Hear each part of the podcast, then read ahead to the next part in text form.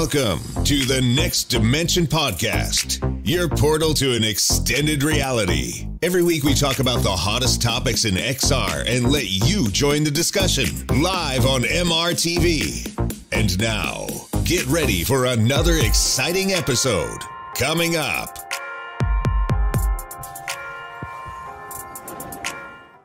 Hi, welcome to the third episode of the Next Dimension podcast, your new podcast about your favorite topic, which is virtual reality. And in the future, probably we're also going to talk about augmented reality. Hi, and Happy New Year. I'm here, of course, with the team, with the regulars here, with Tony from VR365. How are you doing, Tony? I'm doing real good. How's it going? Good, good. Really looking forward to that podcast show tonight. And also, of course, here with me is Steve, the VR flight sim guy. Steve, how are you doing? I'm very well. Good to be here again. It's actually great just to uh, you know be back on the show. Looking uh, forward to it. Amazing. Me too. Oh my goodness. It is the year 2021. Finally, finally, we got rid of 2020. Woohoo! Yes, great. it, it is so good to have to get rid of this year and really looking forward to the next year. So, in today's show, we are not only going to talk about the Microsoft Flight Simulator for VR, and this is a topic that I'm really looking forward to learn about from Steve, right? Steve, you looked into it quite a bit. Oh yes. okay, that's perfect. So I, I can't wait to hear what you have to say about performance. I can't wait what you have to say about um, the visuals in the G2 or in the Rift S and all the headsets that you've been using, and in general, what you think of the Microsoft Flight Simulator, and if you think this is the best, probably, or probably. I know that you like the the Aero um, Fly, the other one. X-Plane 11. oh yeah, Aerofly. Aerofly, right? Yeah. Ex exactly. Yeah. yeah. So this is amazing be... similar. This yeah. is this is going to be pretty exciting to find out what you think about it. Perfect. And of course, we're going to talk about the best stuff of 2020, the best VR games, the best uh, VR hardware out there. And uh, yeah, I'm really looking forward to find out what you, Tony, have to say about that. What is your favorite game going to be? I think it should be probably Medal of Honor. No, not, not my no. favorite. Uh, okay, yeah, we, we're going to find out. We're going to find out what your favorite game is going to be. So, really, really looking forward to this. My dear friends, for all of you out there who don't know yet about this show, this is a new podcast about VR and AR is going to go live every Saturday, 9 p.m. Central European Time. That is 8 p.m. in the UK. That is noon in San Francisco, and that is 3 p.m. in New York City. And well, this is not only a live show, you can also listen to this show as an audio podcast on Spotify, on SoundCloud, on Google, on Alexa, but not yet on iTunes. We're still waiting for Apple to say, okay, this show can be in our iTunes podcast. Um, yeah, um, how to say that? In in in the in the thing. it's not there yet. it's not there yet, but it's hopefully going to be there soon. So we're still waiting for the approval from Apple's approval. But, well, you can listen to us on SoundCloud and simply watch this show live as you're doing right now.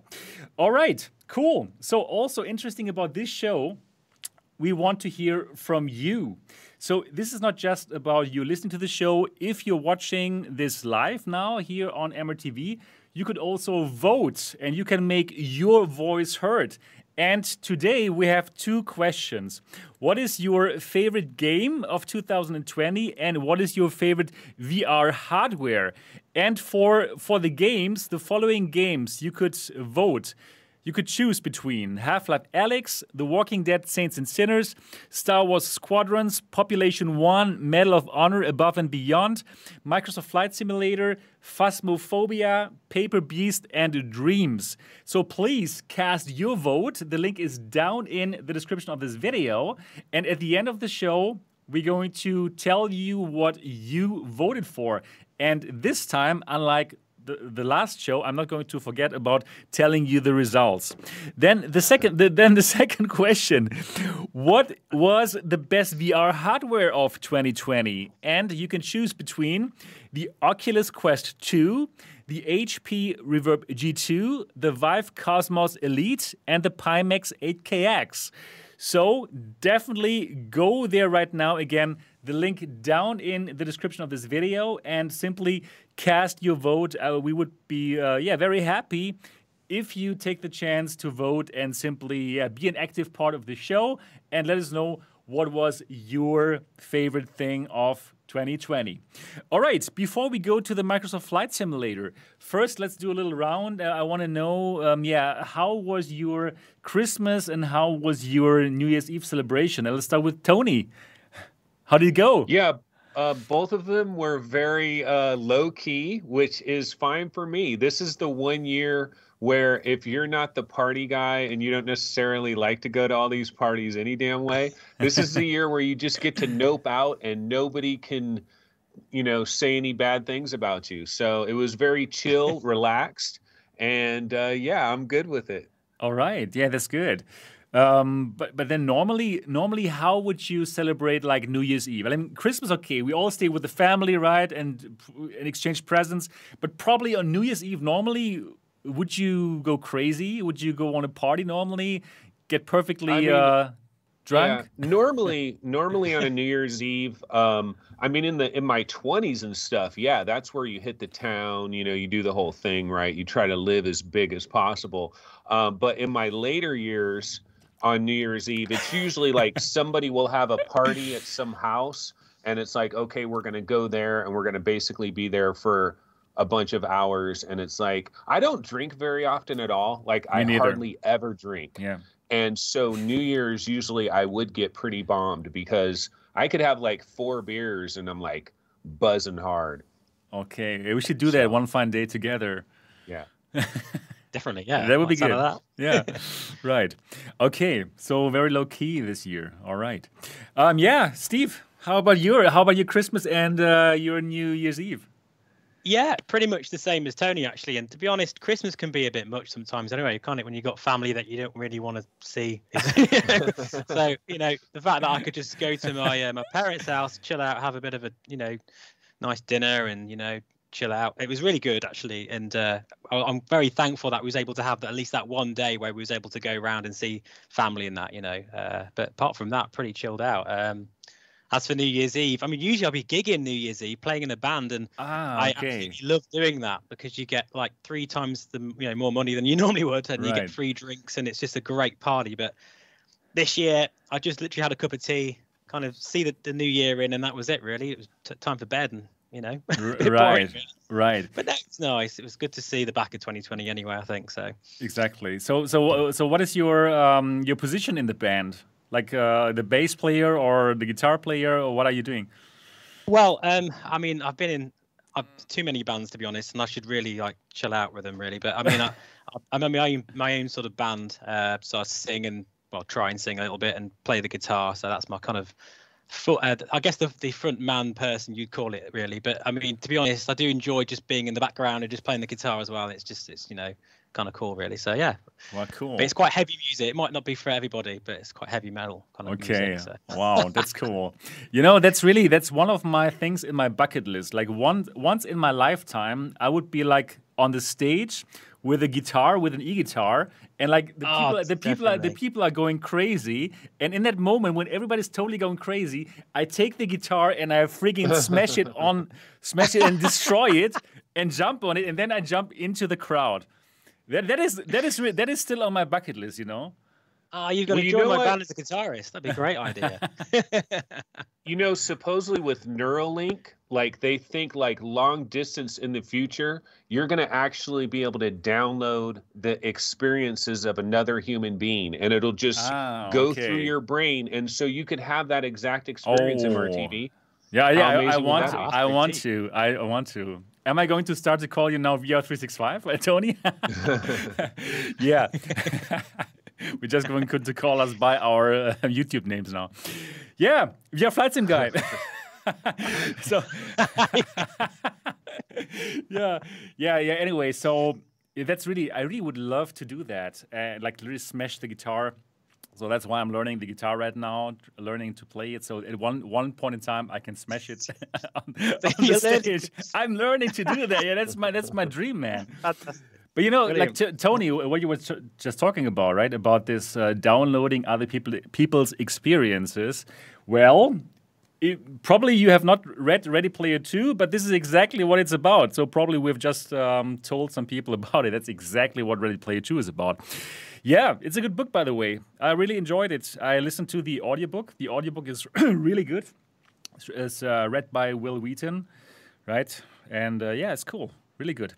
Okay, cool. So your Christmas and New Year's Eve was just like more relaxing this year, right? And uh, yeah, I must honestly say, for me, this year it was a bit different. Like, I was completely drunk on Christmas Eve. like, like, like, like completely, like, like completely like normally we we have we have a few beers and stuff and and we're, we're very merry and um, I'm, I'm reading from the bible and stuff like like every year the same thing but this year instead of beer for some strange reason we had wine and oh, oh, oh, my god! And I, am not a wine drinker. I, am I'm, I'm really not a wine drinker, right? So I'm a I'm a beer drinker, as you know, right?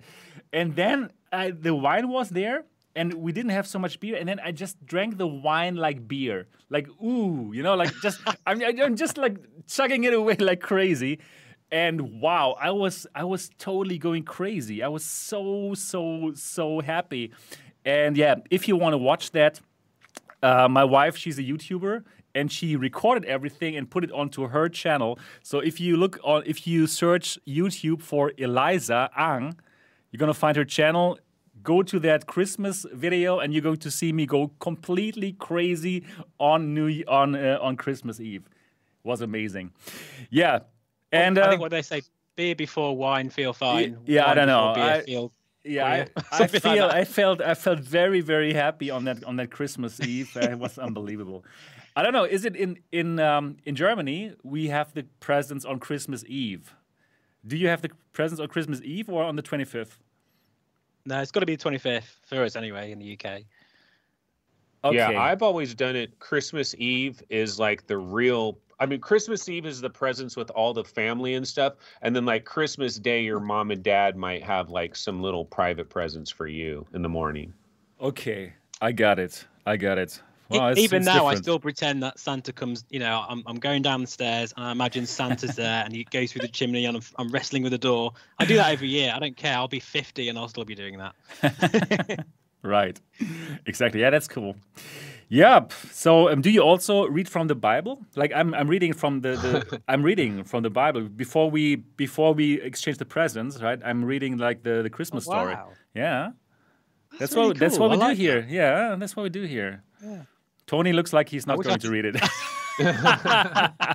Tony's like yeah, that. I read the Bible back in the days, not so much recently. yeah, okay. Since you have your Quest 2, no more Bible reading. just kidding, man. Just kidding. Yeah. Okay. Cool. Very nice. Yeah. But then, uh, then the next few days, I was very sick. So uh, on New Year's Eve, there was no more alcohol drinking. I was very, very relaxed.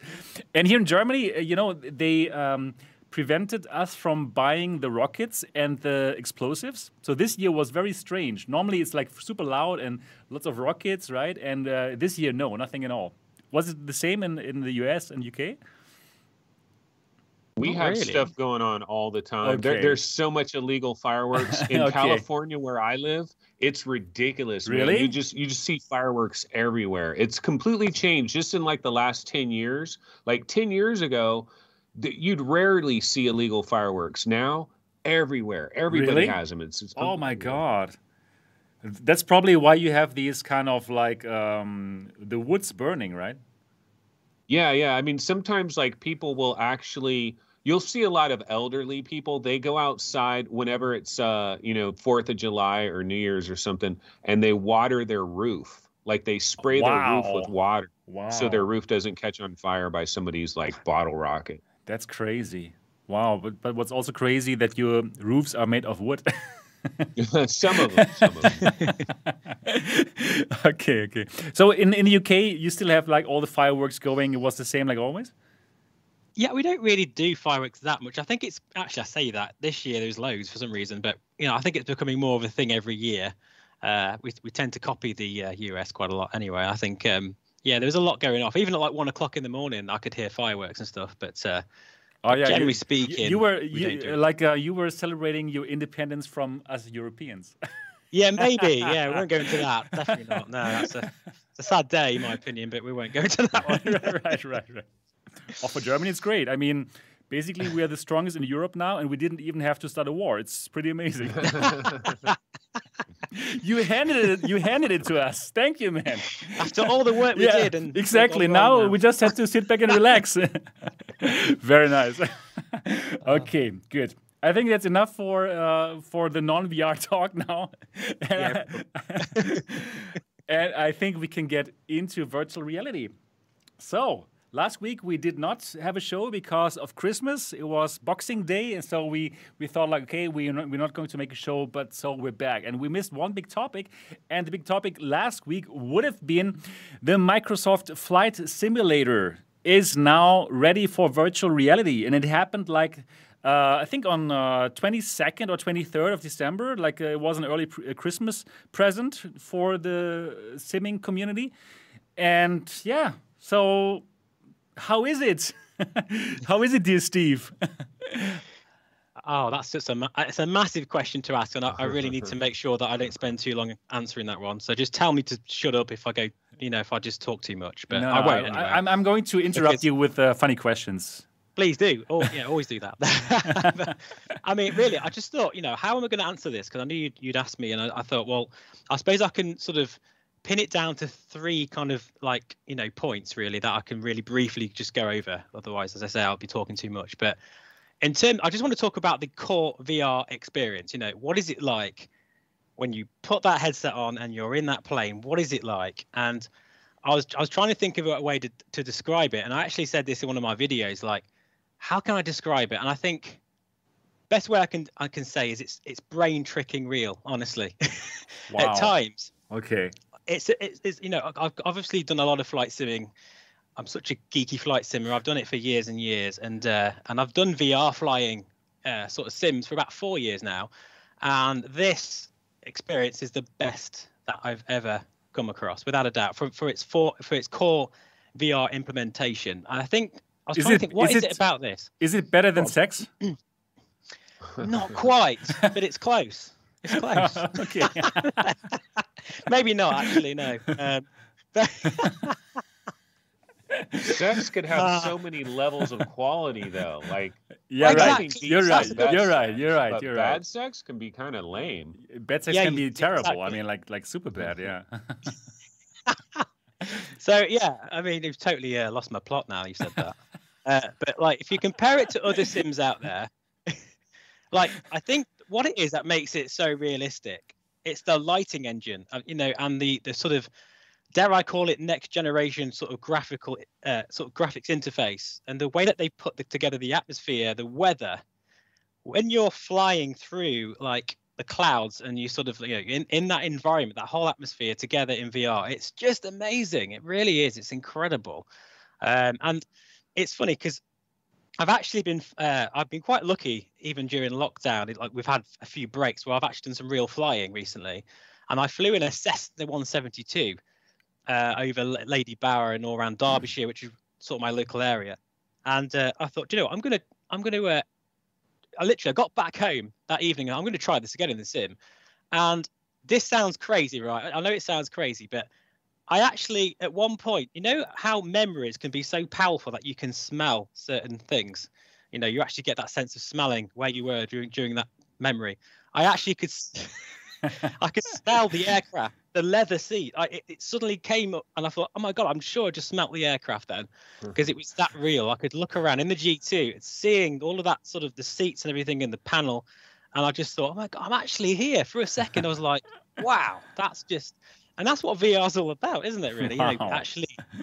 wow, that's crazy, man. That's really good. Yeah, yeah, it's so cool. So, I mean, from that standpoint, it is ridiculously uh, immersive. It really is. But there's a lot of bad things as well. It's not all good. Okay, know, let's and let's let, let's first of all focus on on the good things first, and let's Yeah. get to the bad bad points later. So first of all, uh, you are flying yourself in real life. Yes. Wow. I'm not a pilot, although I do. I've, I've got. I'm very lucky. I've got a few friends who fly, and they let me fly the, uh, the aircraft. And I am sort of thinking about doing, you know, a bit a bit of actual do do the training because because it would be cool to do it. But um, but yeah, I.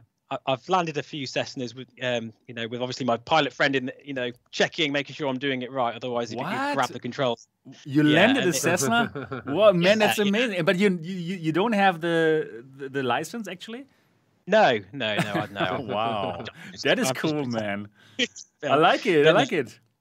Yeah, it's cool. So it, it kind of gives me an idea of sort of what it should feel like. You know, I'm certainly no pilot, so I'm not. Uh, you know, I'm, I'll never profess to be.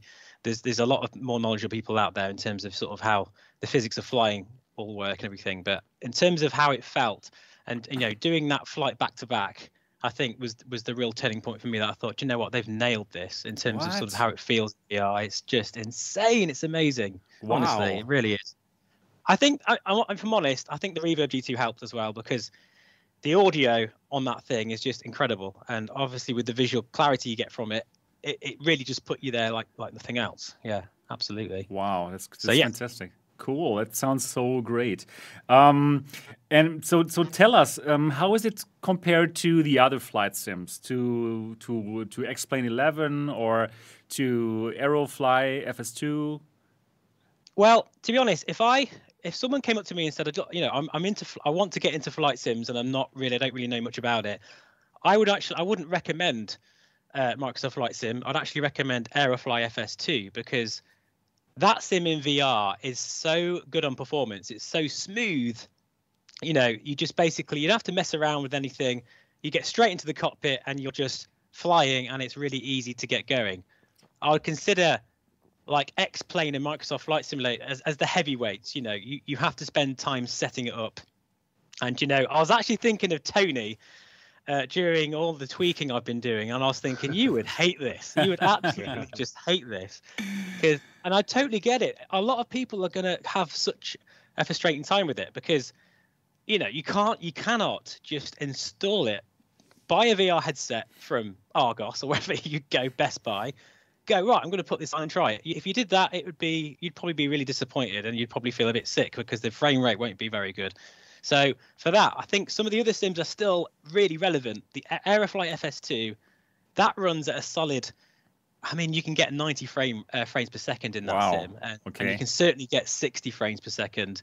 Uh, and it's so smooth that you know that th- there is definitely a calling for other sims to still exist. It's not like this has completely swamped the market and it's just going to be the only sim to use from now on. I think you know this.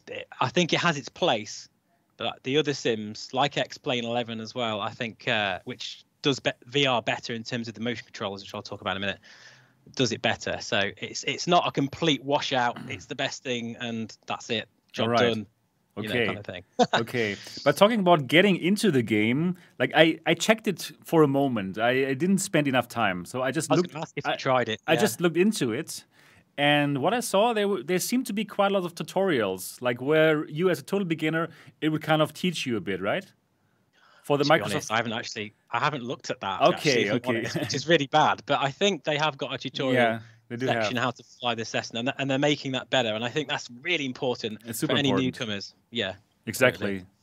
Yeah, exactly. And uh, what you just said before, like how how tough it is to get into it, eh, I think I think it's so true. Like also for X-Plane 11, if if you put it on and then you start to play, you, you just start to play, and then you have like the G2 or another headset or probably the G2. Yeah, I couldn't. It, it wouldn't click first, you know. I couldn't. I couldn't. I couldn't use it in VR because my controller it would not accept the click. yeah. Right, Well, it's like, what? it. It, it just no motion controller support at all. It, yeah, I mean, but in X, in X, in X-Plane 11, oh, I, in I was sorry. talking about X-Plane 11 now. Sorry. Yeah. The thing is with that is that actually at the moment it's um, Laminar uh, need to do an update uh, to get the Re- uh, Reverb G2 controllers compatible. Right. All of the controllers they work really well in that sim, and I've got to say, Okay. X-Plane 11 for its VR uh, sort of implementation is stellar. Okay. Because you, you've got the controller and you can use it. Unfortunately, at the moment, the G2 controllers they're not compatible. But hopefully, any day now, Laminar are going to they're, they're aware of the uh, it needs fixing. They need so to do that. They absolutely Yeah, need to do that. dragging right? their heels on it, if I'm honest. But uh, Yeah. hopefully, it'll be sorted very soon. Okay. Okay. Yeah, so let's talk a bit more about Microsoft Flight Simulator. So, what is good? So, the graphics are good, you said, right? And um, like, what else? Like um, the realism. If you fly above, Yeah. you fly around London, and you Oh can totally God, see everything. Or I can fly to my home and see it. I can see the micro, I can see the the MRTV headquarters if I fly around Dortmund. Yeah, sure thing. really? Yeah, that- okay. I, I don't want to just get hung up on just graphics because it's not really just about the eye candy, even though it's incredible. It's just how it's implemented in the sim. For you know, I have longed for the day where I could fly, and over there there's a huge, scary thunderstorm that I've got to, um, you know, fly around. And over here it's beautiful and clear. And I, and if I go through that thunderstorm, I'm going to be in trouble. I'm going to have ice all over the windshield and I'm gonna, you know, and, and to see that towering uh, sort of weather system move across the sky in real time all across the world, Wow. I just think it's absolutely amazing. And then on top of that, you've got the terrain, which is the entire planet ortho imagery. You know, so you, when you go go on Google Maps or whatever, it's that level of detail down to about, I think, in terms of uh, the zoom level, I think it's like zoom level 21 or 22, which basically means it's sort of incredibly crisp. You'd be able to see the car that was parked outside your house when that photograph was, was taken, even the color of it and everything, um, all over the world. I just think, and it's free. There's no subscription, you know, and all this inf- all this data is being, uh, up, you know, updated on a regular basis, and Okay. it's just sixty pounds. I, I just think that's incredible, isn't it? I, I That's just really good. we've got to a point now where we should be realizing like this is revolutionary you know just in terms of how all this comes together. And then the flight model as well. People complain about the flight model but at the moment the the default aircraft that come with it are they're just a starting point.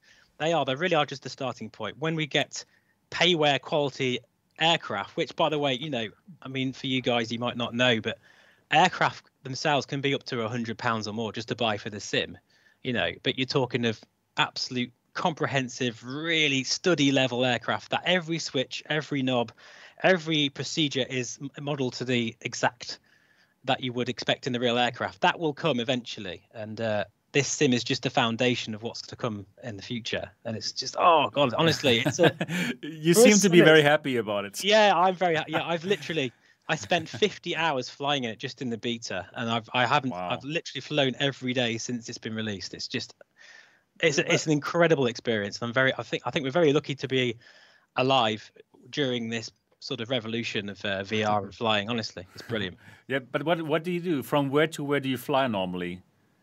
well, Yeah. I, I think this is a good thing actually because it's a good point.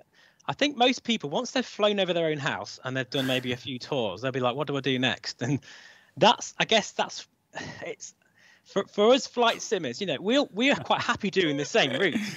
You know, and every time, every flight is different. You'll have different weather. The the the aircraft uh, artificial intelligence traffic, which is real traffic fed into the sim, is different every time as well.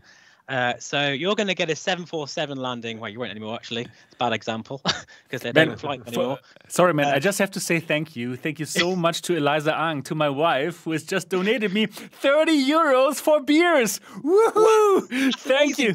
Thank you, my darling. Yeah, that's why I married her. Now you know. Now you know. She's the she's the best wife ever. Thank you so much. And I know it's also for you, Eliza. I know we're going to drink those beers together. So cool. Right, Melissa, I know you're watching this. Could you just donate um, 20 quid? yeah, he also needs he also needs some beer. Thank you. Yeah. Sorry, sorry, Oh. man. I, I totally, I totally disturbed. I totally No, you stopped you. To, you need to stop me on this because I will literally just go off on one. So you need to stop just so I can calm down again because it's just so good. I'm honestly so passionate about it. So, wow. yeah. Wow. Hey, and thank you for four sec shark for five euro. Love this enthusiasm. Yes, man. Thank you. More Big shot. beers. Much appreciate. He's, he's a big supporter of my channel as well, so I really appreciate okay. it. Thank, you.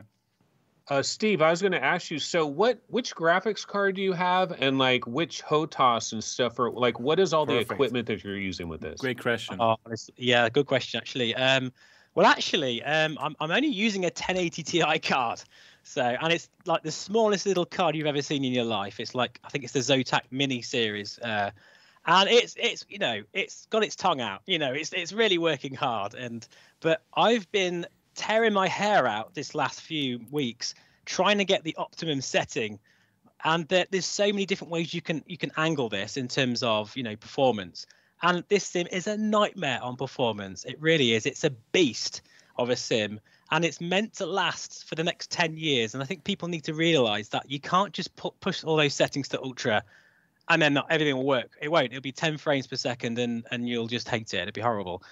It's i guess see it as a, it's going to be a fine wine. It's going to age and get better and better. Just like just just like us. Yeah. Too right, yeah. But uh, so it's one of those things that it needs tweaking. You're going to have to lower those graphics sliders because they're gonna they're gonna hurt otherwise. You know. Um, but, but it's still beautiful. But it's still beautiful with your 1080 Ti and your G2. Is it's still yeah. beautiful.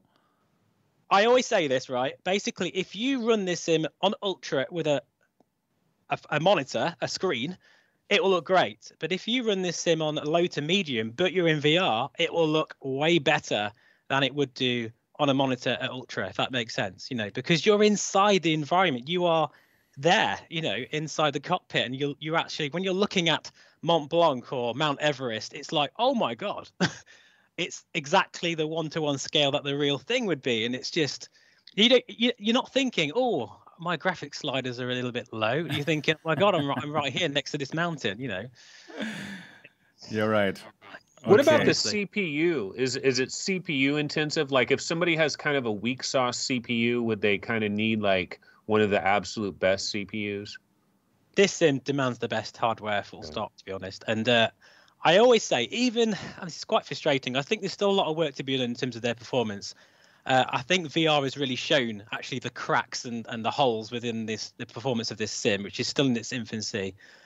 And I think a a CPU with a high clock is still important. I mean, my I've got an eight eight six hundred i5 uh, chip uh, Intel, and I'm I'm overclocking that to five gigahertz, and it makes a huge difference from its stock clock speed. Uh, so yeah, I think CPU power is it's still very important uh, without a doubt. Um, Actually, I think for this game, it is even more important than your graphics cards. I heard like because for this game, they didn't quite make it to be like multi-core, right? And um, it's getting there. It's, it's, it's they want there, to get there, but it's not like like no. right now. And no, this is I'm... like one of the problems. Yeah, it's um, it's really frustrating, really, because uh, I just know that this sim could run so much better. Uh, it's just that you need to sort of uh, really spend some time with the optimizations of it, and it will get there. I mean, I think uh, we'll get there eventually, but it's just at this stage right now, we just need to see where it's going, you know, rather than we're not there yet, uh, kind of thing. But uh, okay. Yeah. So, and um, are you running your G2 on on 50% super sampling, or are you using it on um, 100% or probably um, 10%? just to make it work. Red to scale. Honestly, it runs at 90 frames per second. I can't see anything. Yeah, now. yeah, yeah. Uh, but you know you are in the airplane. Yeah. Yeah. just feels like a fog. You know. yeah, yeah. You're flying through a fog. Yeah. Uh, Makes yeah, sense. Absolutely. Yeah. Totally. But I just, I suppose the bad news is, is the Reverb G2 really suffers the most in this sim. It just does and a lot of that is because of Steam VR and uh, the fact that it's been it's been the render scale slider in Steam VR has been wrong for the G1 for about a year or two, and we haven't all realized. I've been running Steam VR at half resolution on my uh, Reverb G1 for years, thinking it was it's brilliant. This is the full res, but it wasn't. But the thing is, with Windows Mixed Reality, it's straight in with that uh, 2K per eye, 2160 by 2160 display, so suddenly you put, oh yeah, it worked in X-Plane, it worked in DCS. I'm just going to put my render scale at 100. Oh my god, I'm getting 15 frames per second. This is rubbish. So you have to be aware of that. But I mean, there are some tweaks that I've come across that really help. And I now can run the Reverb G2 at full resolution pretty much, and it's so sharp, and I'm getting decent frame rate. Uh, and I, I, can go into that at some point if we got time. But you can, uh, yeah. you can actually you can say it now how you okay. do it. Well, there's a program that everybody needs to download called OpenXR. It's a Windows Mixed Reality development tool, uh, and that is is so imperative. Even if you're running Steam VR, if you bought it on Steam VR, you can change your uh, runtime so that it runs in Windows Mixed Reality instead, because it runs so much better than Steam VR.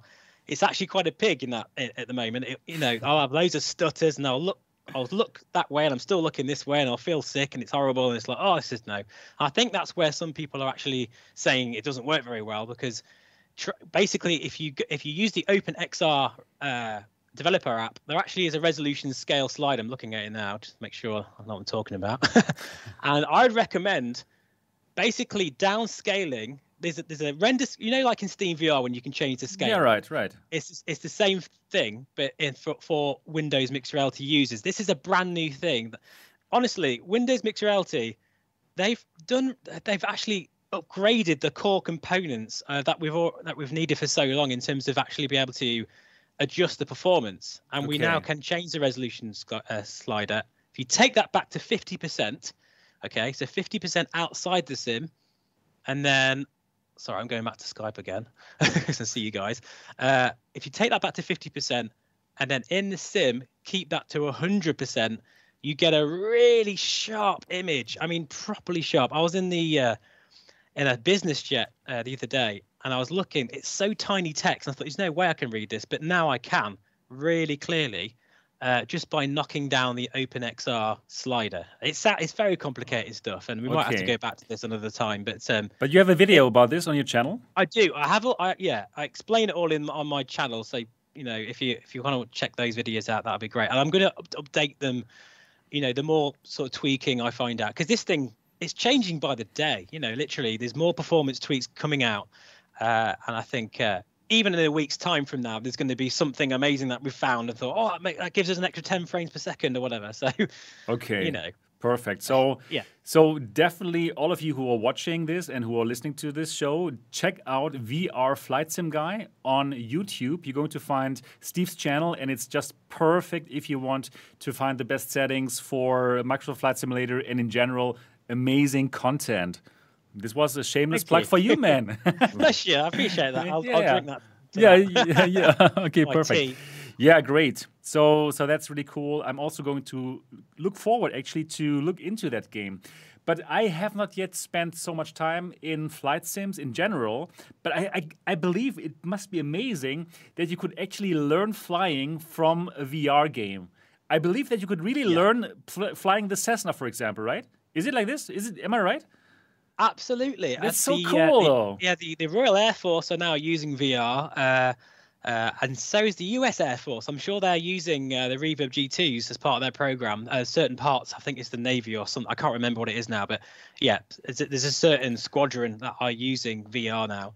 Okay. Um, and I think the reason for that actually is just the it's the perception, isn't it? Really, like when when I was when I fly in real life, you're not re- you're, your head's outside the cockpit. You're looking around for visual references. You're you know if you're on a sort of circuit and you're coming into land, you you understand how high you are, and you know on a flat screen, it's my landings are terrible when I'm trying to fly with a monitor. It's really bad because I don't really know how far I am from the ground, and it's just that you know you don't really have that situational awareness.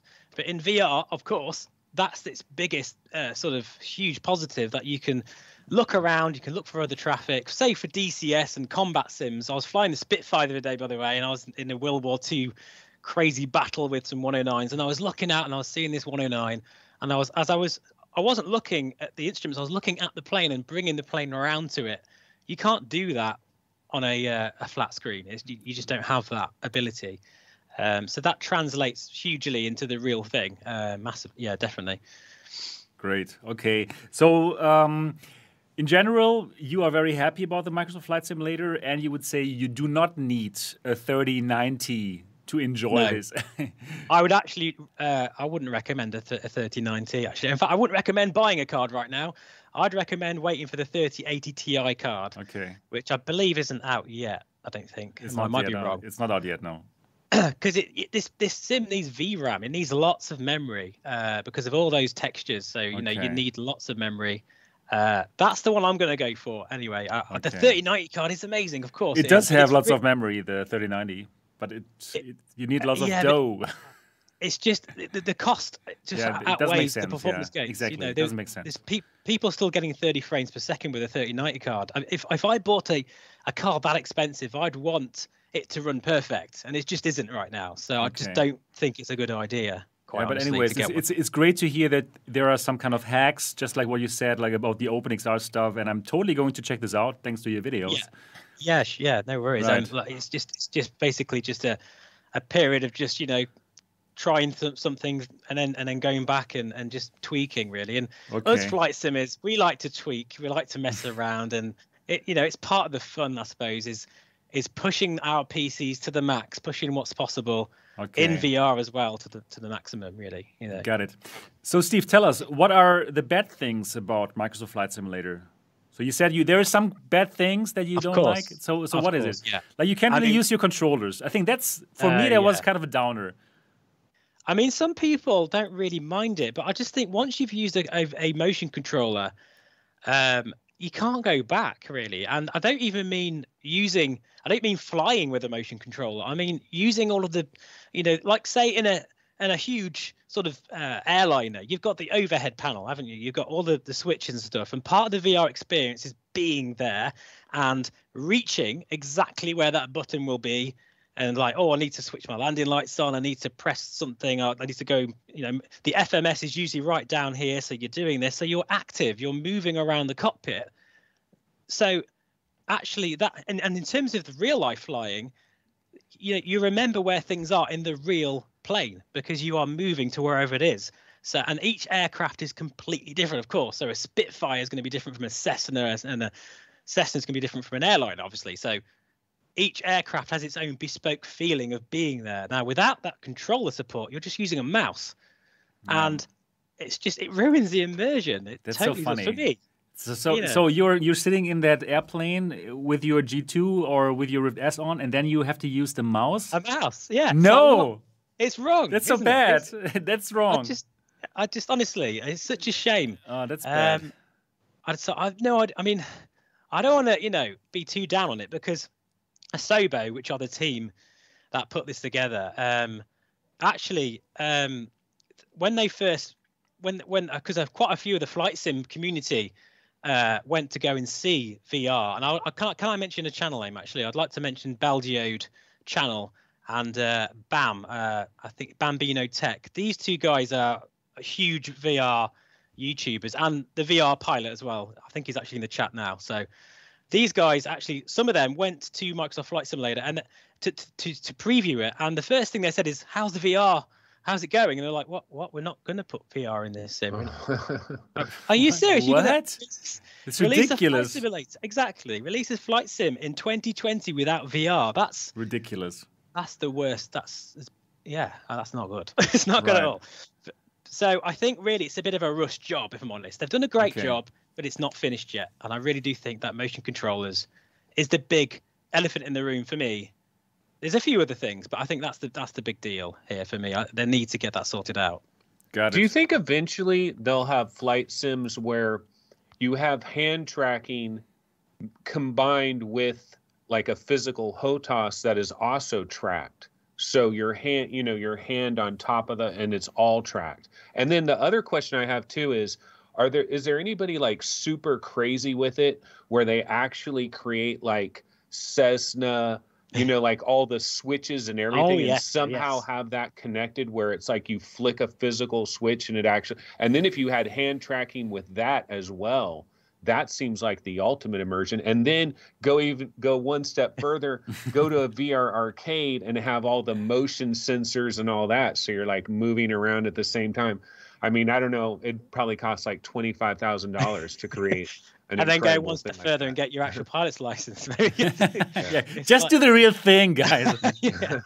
I think you know honestly. I mean, I, I'm I'm a proper aviation geek, but I'm on the scale like I'm probably like two or three out of ten. Like because some guys that have got their own basement or whatever they've got full with a full like airliner cockpit, and I guess once you've got yourself centered, everything that you will touch will be exactly where it is in the real thing, so long as the scaling's correct. But there is Aerofly FS2 that has not really hand tracking as such, but uh, you see your hand and you can actually grab the controller with it and use the stick and you can flick switches. Uh, the Rift S controller works really well with this. In fact, even the Reverb controllers do. And you can like brush your hand over the switches, and it's so. It, and you get a little that's, that's great feedback. You know, and that, that's a really old sim now, and it's doing doing things far better. Uh, you know, ab- above its time in, in some some ways, really. And that's where I think this is what I mean about other sims. They still have a firm place for as flight sim is for VR. It's not, you know, Microsoft Flight Simulator is fantastic, and the immersion, the feeling of being there is better. But then it falls down quickly when you think about how VR has been implemented in it, and there's ways to go with it at the moment, anyway. Right. Actually, uh, for this kind of idea where like your hands are tracked in virtual reality and then you can flick the switches, I heard something like this a year ago, or probably is it already two years ago when there was this uh, Leap Motion was still a big thing. Yeah, there, there, yeah. there, was a game where you could actually uh, flip the switches for a flight sim. Funny enough, this has been around for a lot longer than oh, people really? realize. Okay, yeah, I mean, okay. Like, there was a program, and I can't remember the name of it now, that used to be a thing you'd buy uh, and actually, it would interject VR into Sims that didn't have VR support. Okay. What was it called? Anyone in the chat could remem- remember the name of it? Oh, how annoying! And that had leap motion technology. Okay. Now, I mean, it wasn't actually. You'd still need a controller for it, but you could then flip the switches and you right. could like pinch, pinch, your fingers together, then turn the dials. And that's just so cool. Um, I really. I think that's that. where we're going. It should be. Yeah. It should be a reality. I mean, like the, now the Quest Two already has like like like great hand tracking. It's just the next step to you to really use it, right? So, Tony, I would like to ask you: Are you into flight sims, or have you tried one, or would you become one, or? Is your patience just like my patience? Okay, it has to go now. It has to work now. yeah, I'm kind of like, um, well, there. The thing is, there's so many games that are constantly coming that fly inside. For me personally, I, I really like Fallout 4 VR, and I would just spend four months playing Fallout 4 VR. But I can't do that because there's just so many games that are constantly coming out. So it's like I don't these games that absorb your entire life, like a No Man's Sky or Microsoft Flight, you know, where you you're gonna really get into it. You're gonna play it every day. You're gonna play hours every day um, I I actually deliberately avoid these games just because I know that I can't invest that kind of time in it. I've never played Elite Dangerous. I've never played it because yeah, I just great. think I just think I'm not going to invest like four and a half hours just to learn how to play it when I just I just don't have time, man. So I stick with. But the flip side of that is you never get super deep with a game either, and so they're they're it's you know there's two sides of the coin and, and people that get super deep into a game where they're just dedicating all this time to a game they see so many little subtle things that you'd never see on the surface when you're just like skimming it. And so you know there's two different ways to play games kind of. Totally agreed. And yeah i'm, I'm the same. I don't simply have the time to spend like 10 hours just to understand the game and to be able to play the game. But I'm sure once you are there, it must be amazing, right? Some yeah, some deeper games they will need this kind of time. Yeah, just like Elite Dangerous, exactly. You you just need the time to really grasp it. But then Steve, just a quick yeah. question. Um, for a total noob like somebody like me, never screwed with any flight simulator ever do you think if I were like if I did get Microsoft Flight Simulator and I'm like, okay, I'm going to do this, how many days, how many hours do you think I would need to spend just to get up to speed barely? Probably about 3 years. I, I, think to be honest, you, you, are going to need some extra help, really, in terms of sort of setting it up. And you're going to be at a disadvantage because not only have you never flown or done flight sims, so you've got that learning curve of flying, learning to fly, you've also got the massive learning curve of actually getting it all set up. So I really, I actually wouldn't recommend Microsoft Flight Simulator actually, and I, am surprised I'm saying this really. So what honestly, would you I, recommend? Aerofly FS2, okay. definitely. Yeah, it's a fantastic sim. It's really easy. You can get up within a few minutes, and suddenly you know and it, the immersion's good enough and of course the performance is so good that you know even a 1070 card or even you know lower spec uh, PCs can handle it really well you'll be in the cockpit and maybe maybe once you've tried that and it's uh, on on uh, steam it, it, it's often on sale for about 25 pounds or something.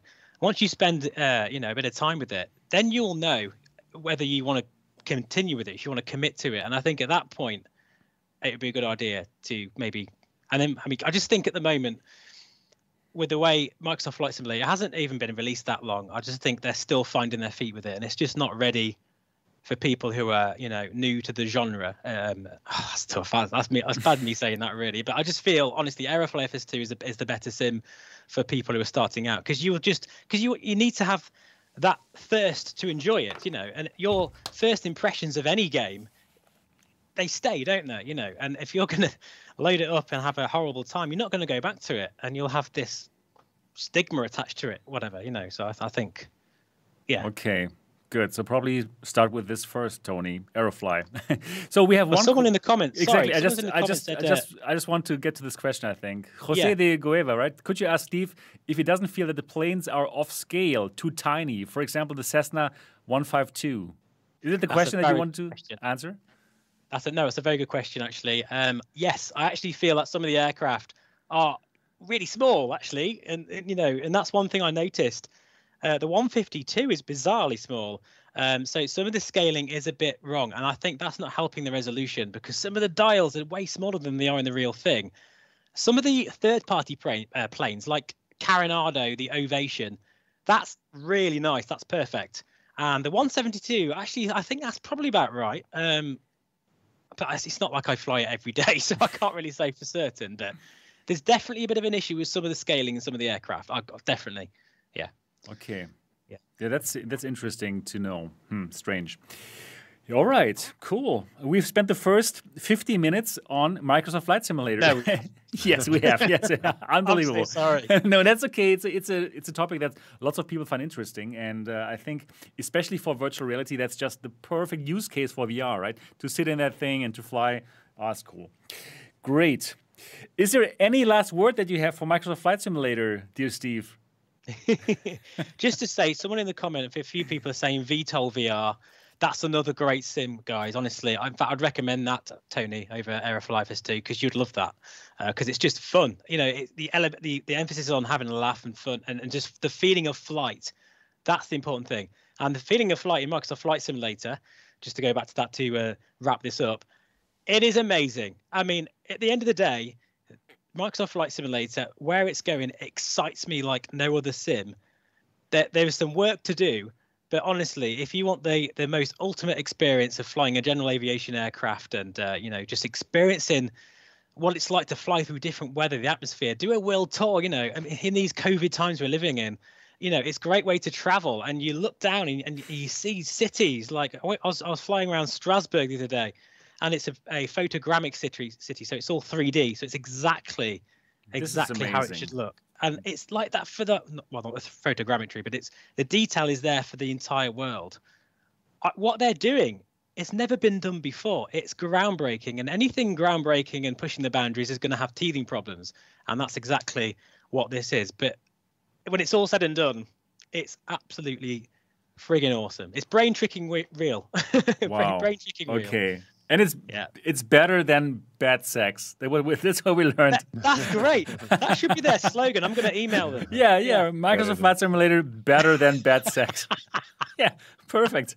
We found it out during the third episode of the Next I Dimension that. podcast. That's amazing. That is brilliant. That is brilliant indeed. Yeah. yeah. Okay. Cool. Perfect. So this is the first. Um, the first topic was Microsoft Flight Simulator, and now we're getting to the big topic of the show today. Is like we look back at 2020. We're looking back at the best VR games, and we're looking back at the back at the best VR hardware.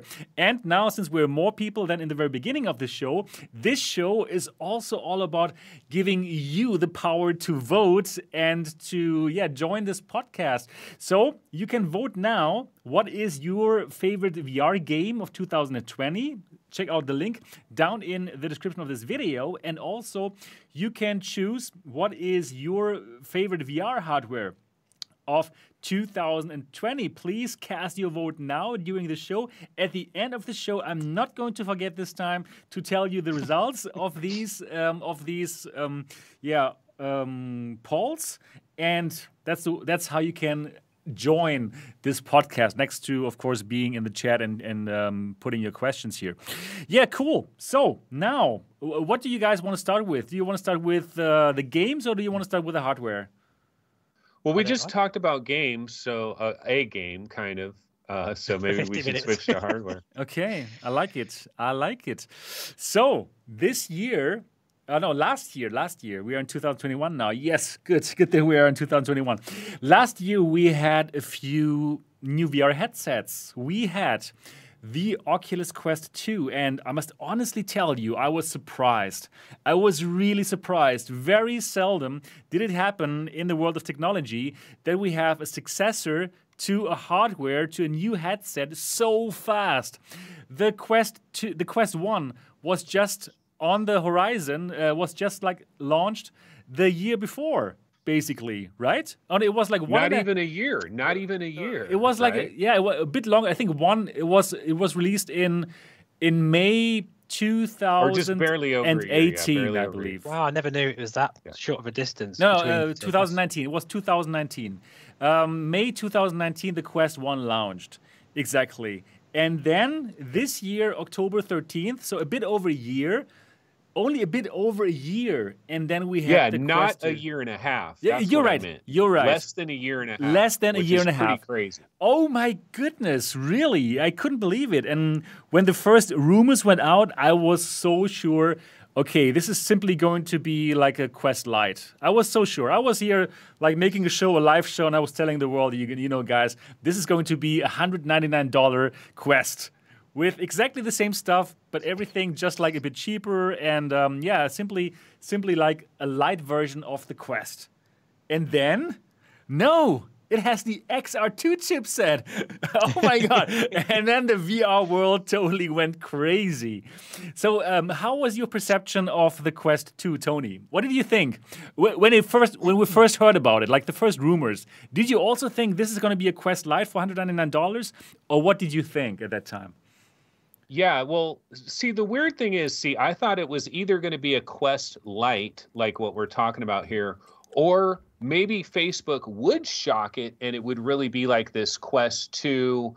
But the thing is, I got to be honest, it kind of is a Quest Lite, really. Okay, so the XR2 Snapdragon is thrown in there, but other Nobody's using that- it. there's right? no well there's no game changing tech there's no like eye tracking there's no like scene recognition we don't have like full color pass through there, there- there's a lot of things that this thing does like the only thing it did was it threw that snapdragon in there that xr2 and that is huge. I'm not trying to downplay that but other than that it's it's a quest. But i think it's what what i was really blown away by is just the combination of the price and just the overall package that they're delivering it's like get out of dodge man there's no one that can compete with this i don't know how any other company comes in now that they ruined it for everybody it's kind of crazy It's So true. Right, right. Wh- wh- What did you think, um, Steve, about uh, the Quest 2? Like when it was announced, or the time before it was announced? Uh, Did you follow that, I or were just- I you, or, or were you, or were you just flying around the world in, in your Rift S, like totally enjoying it? Like, How'd like shut guess? up! I'm just here in the Rift S. I just love it here. No, I mean, I just I- I've got this like love hate relationship with the Quest 2. In fact, I nearly bought one the other day, and I still might buy one, but I, I just I don't know. It's one of those things that uh, they really have cornered the market, haven't they? Really, and uh, there's no there's not really much movement for anybody else. Uh, but I mean, when it was, I, I just I don't know. I think I'm I'm warming to the idea of the Quest 2 a bit more than I was before. I think, but. Uh, in terms of what Tony was saying, it's actually interesting. If if, if it was because I'm not really, I don't really know a lot about it, but the that XR chipset that was obviously its selling point. But I guess for two, was it two hundred pounds now or something crazy? Like no, it's 299. I think two it three hundred pounds. Yes, yeah, right. I just think that's exceptional value for money, even with the technology that they, it has in it now. Um, how is anyone else going to compete? It's kind of It's yeah, tough. I, I don't think it's a good thing. I think that's their plan. I think I that don't is their know. evil plan. They don't It's want others to It's compete. Yeah. It is unfair. It That's is. what yeah, exactly. Because they can do this, can't they? They're huge. And Yeah, right. I mean, we- we spent the whole last show talking about this, right, with Yeah. Guy Godin. So that, that was pretty. That was an interesting episode. If you want to know more about like what Facebook is doing, check out episode two of the Next Dimension podcast, where we talked with the maker of Virtual Desktop about the whole Facebook thing. Yeah. So I was I was just thinking. um, that Facebook did a, a phenomenal job, like uh, for themselves, right? They they totally are out there. Of course, obviously, they are a company who wants to win over the whole market. Why not? That's what companies want to do. They want to dominate, right? That's we are living in capitalism. I'm not here to to just play. I want to dominate. I want to win this. And Facebook is just out there playing to win. And I think they've done a phenomenal job doing that. If you just think about the whole strategy, it was everything was planned so perfectly, right? So first of all, they tell us, yes, we we, we have something new coming up, and you have to use your Facebook account. Oh no! right? Like, like the, the, people were like, "Oh, it's bad. It's so terrible." Like, oh uh, yeah, on YouTube, people were like making videos about it and getting. If it wasn't for that, maybe it would be even more popular. Yeah, of course, of course. I, I, want to get to this, right? So, so there was the big outcry. Oh, I'm never going to use the Quest 2 because we're being forced with Facebook and stuff. And yeah, so there was this this kind of outcry, and then. I think three weeks later, they they have the Facebook Connect and they tell the world about the Quest 2, which is only $299 and has the XR2 chipset. Okay, forget whatever I said three weeks ago. I'm buying that shit. that was basically what lots of people were were how they were acting, right? Honestly, eh, people forgot about the Facebook forced login. Really, once they heard it has the XR2 chipset, they forgot it, and it was just like the pure hype. It was just like, wow, it's cheap, it's good, it must be amazing. And yeah, Facebook has done an amazing job with it, really unbelievable. Like um, they have planned everything perfectly, right? Like the base model for two hundred ninety nine dollars, it is super cheap. It has amazing value. It is a nice um, headset, right? You have amazing games in there, all the games that you want to play, Beat Saber and everything. It's there. And then if you want more, okay, then you have to buy the the link cable right? You have to buy the Elite strap for another $129 with the battery, right? Because you want to have the battery to have like four hours. And then you get to that $400 price range, $500 price range. And then it's not so cheap anymore, but people don't feel it. It's genius. No, honestly, guys, I really think they are doing like an unbelievable job here. Would you wouldn't you agree to that?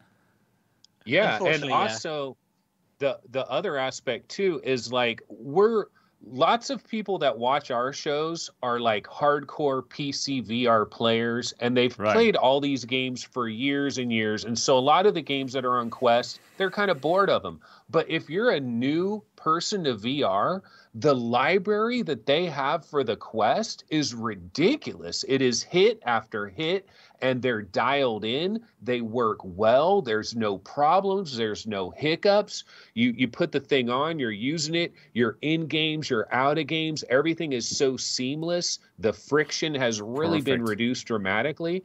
Um, so people underestimate that aspect of it, that amazing library of back catalog that they have that isn't for us. It's not for us. It's for the new people. Yeah, but but the new people really. I mean, if somebody new is asking me, "Hey, Sebastian, I want to get into VR," I would be crazy to tell him to go for an Index or a G2 because it's complicated. So okay, yeah. Um, yeah, you first have to buy a gaming PC, but better get one with a 3080 or a 3070. oh, but wait, it's tough to get it. You're like what? Like uh, this, I've lost them at this moment already, right? Yeah. And and then, and then, uh, then and then okay, you have to spend like thousand US dollars for the gaming PC, but it's not so easy to get all the components right now. and and then yeah, then you have to put up your base stations if you go for the index, right? And um, you have Tell to your children as well. Find a new play, uh, good place for the base stations, or if you go for the G2, oh, you have to be very careful because the lighting is so important for the tracking to work well. Right? like what the what the fuck? Honestly, I cannot I cannot recommend anything else than the Quest 2 to newcomers. It's crazy. There's absolutely no competition. And, you know, like I have this relationship with um, Facebook where I don't like them in terms of what they're doing as a company. And like, yeah, it doesn't feel great because now I have to recommend the Quest 2. And there's always this, okay, but unfortunately, it's only so cheap because it's like subsidized with your privacy, with your with your data, right? In the future, there's going to be ads and they are analyzing everything that you can do, right? Uh, your movements and where you look at. It's it always comes now with this but. VR for me now comes with this big but. And um, yeah, that's that's for me personally. I must say I'm a bit sad about this but. In general, I'm not sad about buts, but here, but but for this in this moment, I am a bit sad about this. Do you feel the same, or you're not caring about it? Uh, for me, if if I wasn't into flight simulations so crazy, I was a VR gamer. Oh my god, I'd probably go for a Quest Two. I really would. I mean, yeah. I'd, I just think like maybe if the Quest Three had a, a, a way to hardwire into an HDMI port on the back of your computer rather than this with link cable, if they did that, yeah. I'd, I'd I'd be on board then. I really would. And I hate to say it, but I would. Right, right. Because it's the link cable is the issue for me. Like you're you're, you're still losing so much. The, the compression is it makes everything quite pixelated. Uh, yeah, but know, actually now with the V23 software, they kind of get it. They kind of get it down now. I must really say it's it feels like a good VR headset right now, even for PC VR with that um, V23 software. It's, it's pretty cool. It's it's nice, and you can also use uh, virtual desktop, right? The vi- the wireless version it just costs you twenty dollars. Don't even have to to to buy the eighty dollars link cable. Yeah, it's like wow, it's like there's so much value in that device. It's crazy, right, Tony? What do you say? Do you, did you buy it? You have it? Yeah, yeah. The Quest Two. Did the I Quest buy 2, it? The Quest Two. Yeah, yeah, absolutely. right away, and um, yeah, no, and I, on my Quest Two, I have the deluxe audio strap which honestly, my personal opinion, that is the way to go. It That's is the cool. perfect marriage. The deluxe audio strap with a Quest 2 because the Quest 2, it's only 10% lighter, which that doesn't seem like much of a difference. Right. But it really is a difference because I had my deluxe audio strap on my regular Quest 1 and there's definitely a difference now. The the deluxe audio strap combined with that reduction in weight it's almost like I don't really feel it very much at all, and and that has changed the the game for me. So, wow. So you you totally friggin' love the Quest 2. I mean, other than the Facebook drama of all that, yeah, absolutely. And regarding the Facebook drama, watch episode two. That's all we talk yeah, yeah, about, you're right. You're right. Exactly. We don't have to do the whole show again. Watch episode two of the podcast, and then you will know everything. Yeah. Wow. So Quest two, they did an amazing job. I must say, even I must admit it, right? Even though I'm like I'm, I really care about the Facebook privacy issues, absolutely. But again, they have done a really good job, a genius job, I must say. It it nearly feels like an Apple product now in terms of how seamless it is, how well designed it is. Like the unboxing, everything works together. You don't have to worry about any kind of uh, comp- compatibility issues, right? And um, that's yeah. Totally... I, I, lo- I, do love the idea yeah. of just buying a game and then putting my headset on and, and then playing it. yeah. yeah, just playing the game, playing the game it. that you bought. Yeah, like how amazing yeah. is that? I, honestly, it, actually, yeah, it's it's it's pretty quite good. nice, less yes. stressful. Yeah, less See, stressful Steve, to play. You got games. your you got your man cave right with your high end PC setup. So it's like, why do you really need a Quest 2? But if you ever go on vacation, if you ever go to a cabin, you know, if you ever go camping, you could act like you might be able to use a Quest 2 if you have, you know, the right lighting, kind of overcast. You could be outdoors with it. Um, so it's great for that. Like if you're if you travel a lot, the Quest 2 can travel with you and give you outstanding an outstanding VR experience where you're up and running like bam within a couple of minutes. You just draw out your line, boom, you're instantly up and playing. It's amazing. It's fantastic. Um, it's really really good. And the thing is. It is even gonna get better because that's what we saw with the Quest 1. They have simply improved it via software from month to month. Always new stuff co- coming. You know, can you remember at one point suddenly it had like the hand tracking, which worked really, really nicely.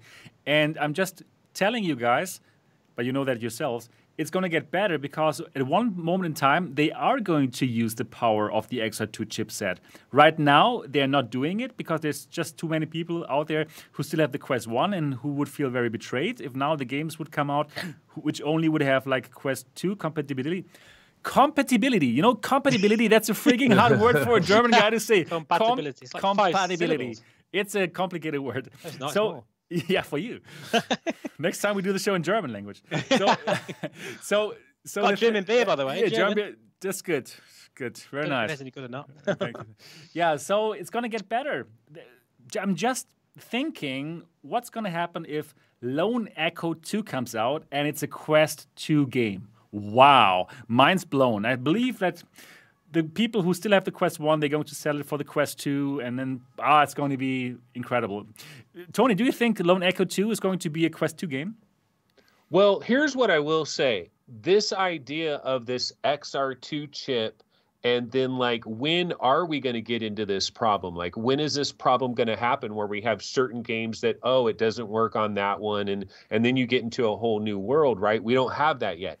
We actually do have that with rec room there is a couple of experiences in rec room i believe that require a quest 2 they do not work on the quest really? 1 okay. also yeah there at least one experience that does that also medal of honor above and beyond is in development for the quest but they're it's like an exploratory development so they're trying to figure out can they get this game working on the quest and there's a possibility that they can get it working on the quest 2 but that trying to get it working on the quest 1 is just like nah it's not going to happen and then lone echo 2 so yeah the, the question is are we going to get to a point where we are going to have exclusive things that are on Quest 2 that just simply don't work on Quest 1? And how does that transition work? How butthurt are people that have a Quest 1?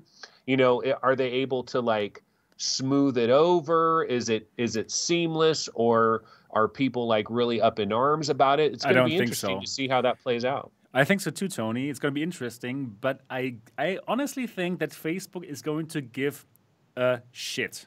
just like they, just like they gave a shit about the Rift S owners. I mean, how how un- unhappy must the Rift S owners be, right? They have been neglected for for years now, right? When the Quest One got hand tracking, they were saying like, yeah, but we could also get hand tracking. We also have the cameras, right? No, you're not getting it you dirty, dirty Rift S owners.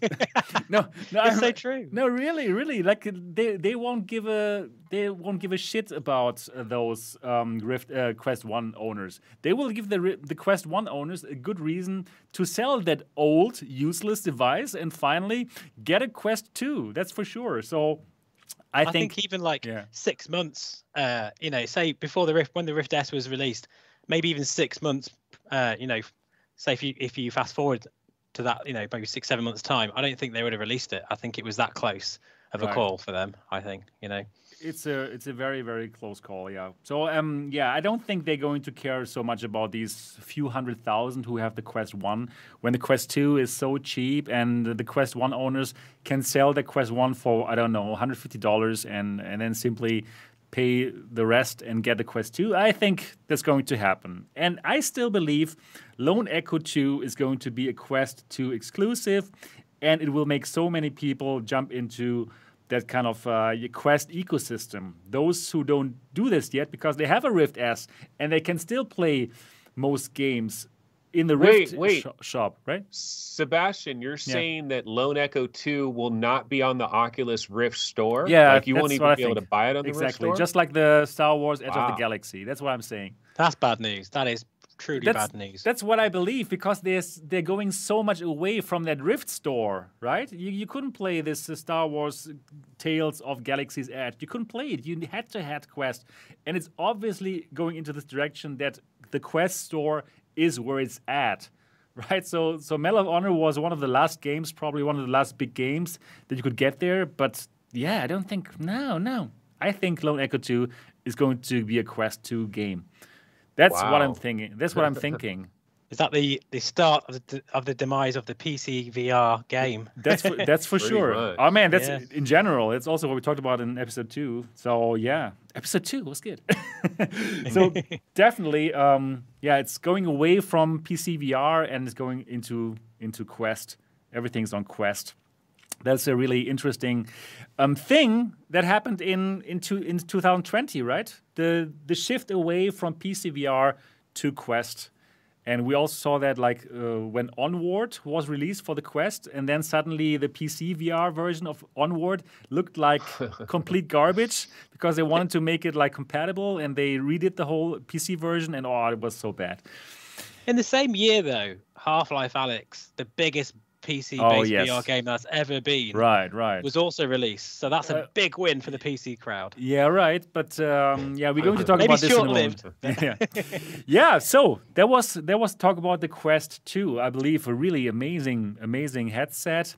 Controversy uh, playing around it as well because of the forced Facebook login, and um, yeah, everybody has to decide themselves if they are fine with it or not. So if you guys love the Quest 2 and think this was the best headset, the best VR ha- hardware of the year 2020, do leave your vote. Again, the link to vote down in the description of this video. All right. Then I would say the big other headset that was introduced to the market in 2020 was the HP Reverb G2.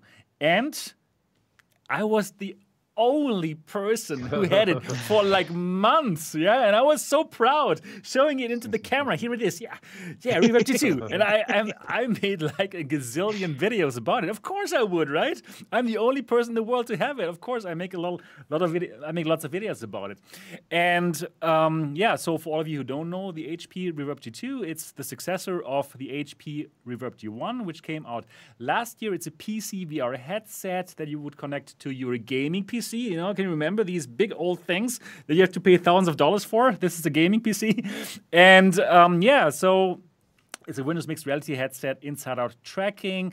And the exciting part about the HP Reverb G2 is that it has a very high resolution 2160 times 2160 pixels.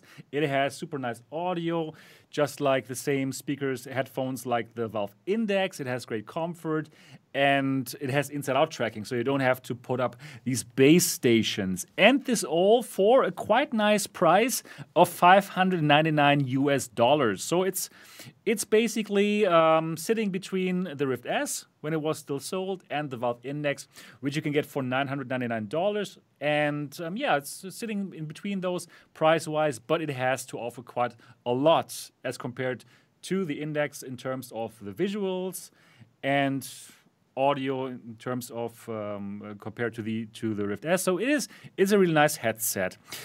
So um, unfortunately, though, it really didn't have a good launch, right? So people were like pre-ordering the device. And HP said, okay, you need to pre order this. You need to pre order this. If you don't pre order this, you're not going to get it in, in this year. You have to wait for next year, and the demand is crazy. And unfortunately, people had to wait super long. Now in December, quite a lot of people got it, but some are still waiting. And unfortunately, also lots of people like plugged the device in, hoped they could use it, but then it didn't work, right? Because there's so many compatibility issues. Here I said the Yeah, word. you got it. I got it. I got it. it. Compatibility issues, and it didn't work. Right? It didn't work for people who had like um, the X570 motherboard, or it didn't work well with AMD graphics cards, and didn't work well on all USB um, ports. And it was overall, it was a big pain in the butt. I would say that launch. Um, um, would you agree with me, um, Steve? What do you think about the G2 in general? I mean, in general, I mean, I think actually, I'm going to be a bit more positive about the PC VR scene. I think, uh, I think with it with Half-Life Alyx, of course, Microsoft Flight Simulator, and then HP Reverb G2, like the most amazing VR PC, PC-based headset, all happened in the same year as the Quest 2. I think at the moment, I think it's going to be more interesting what happens this year, and it will pan out and see where the you know the markets are going. But in terms of the Reverb G2, oh god, what a fantastic headset! But unfortunately, it's tainted by just this Tainted really love. bad. It's tainted. Yeah, it is by obviously you know HP's disaster of this pre-order business. You know, I mean, it's just when people have been pre-ordering this for like five months, and then some guy goes and clicks and gets the next day delivery. Right, right. It's so That bad, sucks, it and. I was really upset about it. Actually, I just couldn't believe it. And as I say, uh, but I do think they was not expecting the demand to be so high. I'm not. I'm, this is not an excuse for them, but I think we can look into this and think, well, actually, pe- there's, a demand for these high-end PC-based VR headsets. There still is, and But they could gauge the they could gauge the demand with the pre-orders. That was actually their their plan. That's why they started the pre-order phase quite early in order Yeah. to gauge the demand and then therefore like produce enough. So I don't think you can say like, oh, you know what, HP didn't know that no, no, no, I'm not that this saying gonna happen. that, So no, not at all, yeah, no. you know, so they did But get I blame it on the YouTubers though, because all the Yeah, they- all the yeah. VR YouTubers, like they really jumped on this whole G2, G2, you know, like as a new a new entry in the in the in the game, you know, and so so many people doing videos about it. It's like, yeah, HP probably was thinking, oh, we only need to make twenty thousand of these things because we're not going to sell that many right away. But like it, the G2 became this thing that everybody heard about. Like you would be in different message boards places and people would be like, "Oh yeah, Valve Index or Quest 2." And then some people would be like, "Oh, what about the Reverb?" It came in as that other option consistently. And so now it's in it's out there like people know Reverb G2, Index, Quest 2. It's like it's like three competitors are kind of the way it is and and that probably made it super difficult for HP. Right. What you, so what you're saying actually is that HP didn't understand the power of MRTV. yeah, yeah. right, right. Now they know. yeah, It's your fault, Sebastian. It's my fault. Yeah, right, right. I must admit it. Yeah, right. So, um, but anyways, I still think they should understand like the demand after they've opened the the pre-order phase, and then they knew, okay, wow, we need to make I don't know how my how many hundred thousand perhaps. I really don't know the numbers, right? So then they then they knew how how many they would have to produce, and then they simply had to make these devices, the number of devices. So that's okay. Uh, the the headset's out now, and then unfortunately, well, we had all these compatibility issues with those main boards and those new graphic cards. Are you laughing about my compatibility no, issues? no, I'm not. No, because you're saying it more. Yeah, I think because yeah. you're aware of it. yeah, yeah, right. Now that I know how to say that, I'm saying it more. but um, well, then, yeah, that's then. Uh, unfortunately, we have lots of new hardware in this year, right? I honestly, I don't want to say that. Okay, everything is HP's fault. Really, no. It has also to do with some some hardware probably not being exactly on the specs with the USB, right? Not exactly hitting the targets that they need to to hit, and probably the HP Reverb G2 just being like really needing the exact specs to be honored for USB, for example, to be able to work perfectly. But then again, well, probably there should have been some some play for the headset that you don't exactly need the specs to be met for USB, right? Ah, yeah, I don't know. I don't know. It's it's it's it's tough. I just, I think maybe they did. They was a bit rubbish with their instructions. you know, just a simple little sheet that says you need to d- to install the Windows Mixed Reality for Right. Steam VR. You know, because that was a big problem. uh, People didn't even know how to get it working. And just say you need a you you need a USB powered hub. They're so cheap. You can get one for like 10, 15 pounds or something. Mine Yeah. was like about that price. And I've never had any issues with it. Funny enough, I thought I'm going to try it in my computer without that USB powered hub, and I got that weird four dash one error. Ah, I, I see. it. Yeah, okay. So, so, So- but it's so- it's bad that you need a powered USB hub to power your five hundred ninety nine dollars headset. Yeah, yeah, you're right. you know that that that point is bad. I think that part that that sucks. So yeah, you know what? I can honestly, I can really understand that kind of like backlash and that, that kind of taint, tainted feeling now. It's such a great headset. I still love it. For all the people who are wondering, hey, Sebastian, is it still your daily driver? Yeah, of course. Why would I use another headset which which looks worse? It's so beautiful to play in the G2 when it works. Like I was so lucky because when I got the device, when I was the first person ever on this planet Earth to have it, everything worked fine. It's worked so nicely on all my computers, right? It worked fantastic. I had the best ever VR um, experience. The, the Quest 2 was not out yet, right? So it was just like the best looking thing ever. And it still is the best looking thing ever. It's still an amazing headset and it's still my daily driver. But I totally get it that it's not like this for lots of people who can't get it to run because they don't have a USB powered up and they don't feel like paying another $20. They feel this should work out of the box. And I get them. So, but uh, anyways, uh, for the headset itself, I still think it is fantastic. It is so way better than the G1. It has the, the most beautiful graphics, the, the most beautiful picture that I ever saw in virtual reality. Amazing colors, great sound, great comfort. I'm also fine with the tracking, as you know, right? And the same for you, right, um, Steve? Yeah, it's yeah, I've it's been totally uh, fine. yeah, playing Half Life, Alyx, and Yeah. uh, Medal of Honor quite a lot this last week, and uh, it's just really it worked really well in just general gaming, unless you're flinging it around your head and trying to break the tracking. Of course, you can break the tracking. then you And- can, but, but you can with a Rift. I can break, break the tracking with a Rift S controller, let alone the G2 if I was a bit crazy with it. But for general gaming, down the sights, It works It fine. works really it works well, really yeah. fine. Yeah. And you know what? I was like, I must honestly tell you, I was like really shocked by lots of my um, fellow YouTubers who were like making videos like showing how bad it is and it's like glitching all around and really, really honestly, like misleading people with their tracking. I was really, I was like really shocked. Like, why? It's not like this. It's really, really not like this. I can also make a montage where where, where I make the controllers like fly away all the time, right? If I simply like um, put on all my lights here, because unfortunately, it is kind of dependent on your lights, right? But you simply have to um, yeah, put your lights a bit down and not have direct sunlight, and you, you are going to you are going to get a good, a really good experience with this.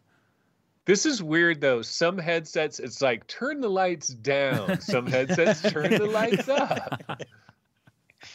But Quest 2 just works no matter what. what lighting yeah, I'm you're right, and and, and and that that part I also think is not good enough about the G2. You know that you really need to do some research. Right? That you need to do some research. Okay, probably I should get a USB powered hub to make this run, and then also that you need to yeah do you need to um, get the light a bit um, not so bright. You don't you don't want direct sunlight, right? That you need to do some research. You cannot just plug it in and everything works out of the box, like the Quest 2, right? Yeah. So- I mean, every headset has a huge downside. Every headset has a gigantic Achilles heel. For the Quest Right. 2, it's Facebook. And for Right. G2, it's there's a lot of doesn't little work. things about it. Yeah, you know, but Right. Exactly. Yeah. So I, I still think they like the G2. If you're just into simming, oh my god, it's just it, it's an easy decision to make uh, for for flight simulation. Or if maybe you're just into VR experiences that bring a sense of sort of like realism. Maybe it's not too you know too crazy games like say just first person shooter games or the experiences in VR where you're where you really need that incredible resolution and that color palette which I, I don't know how they've done that with an LCD panel, but it really is beautiful, isn't it? That's Well, here's the honestly. it thing. is. It is. if if you're a, a wealthy VR enthusiast, you might as well have a G2, right? Because Sure. then you can try certain experiences in your G2. You could have it as an extra headset. Maybe it isn't even your daily driver, but it's like I, I use my G2 when I'm going to experience um, the Bond or you know one of these like animated Adult entertainment. Where, yeah, yeah, exactly. right? Yeah.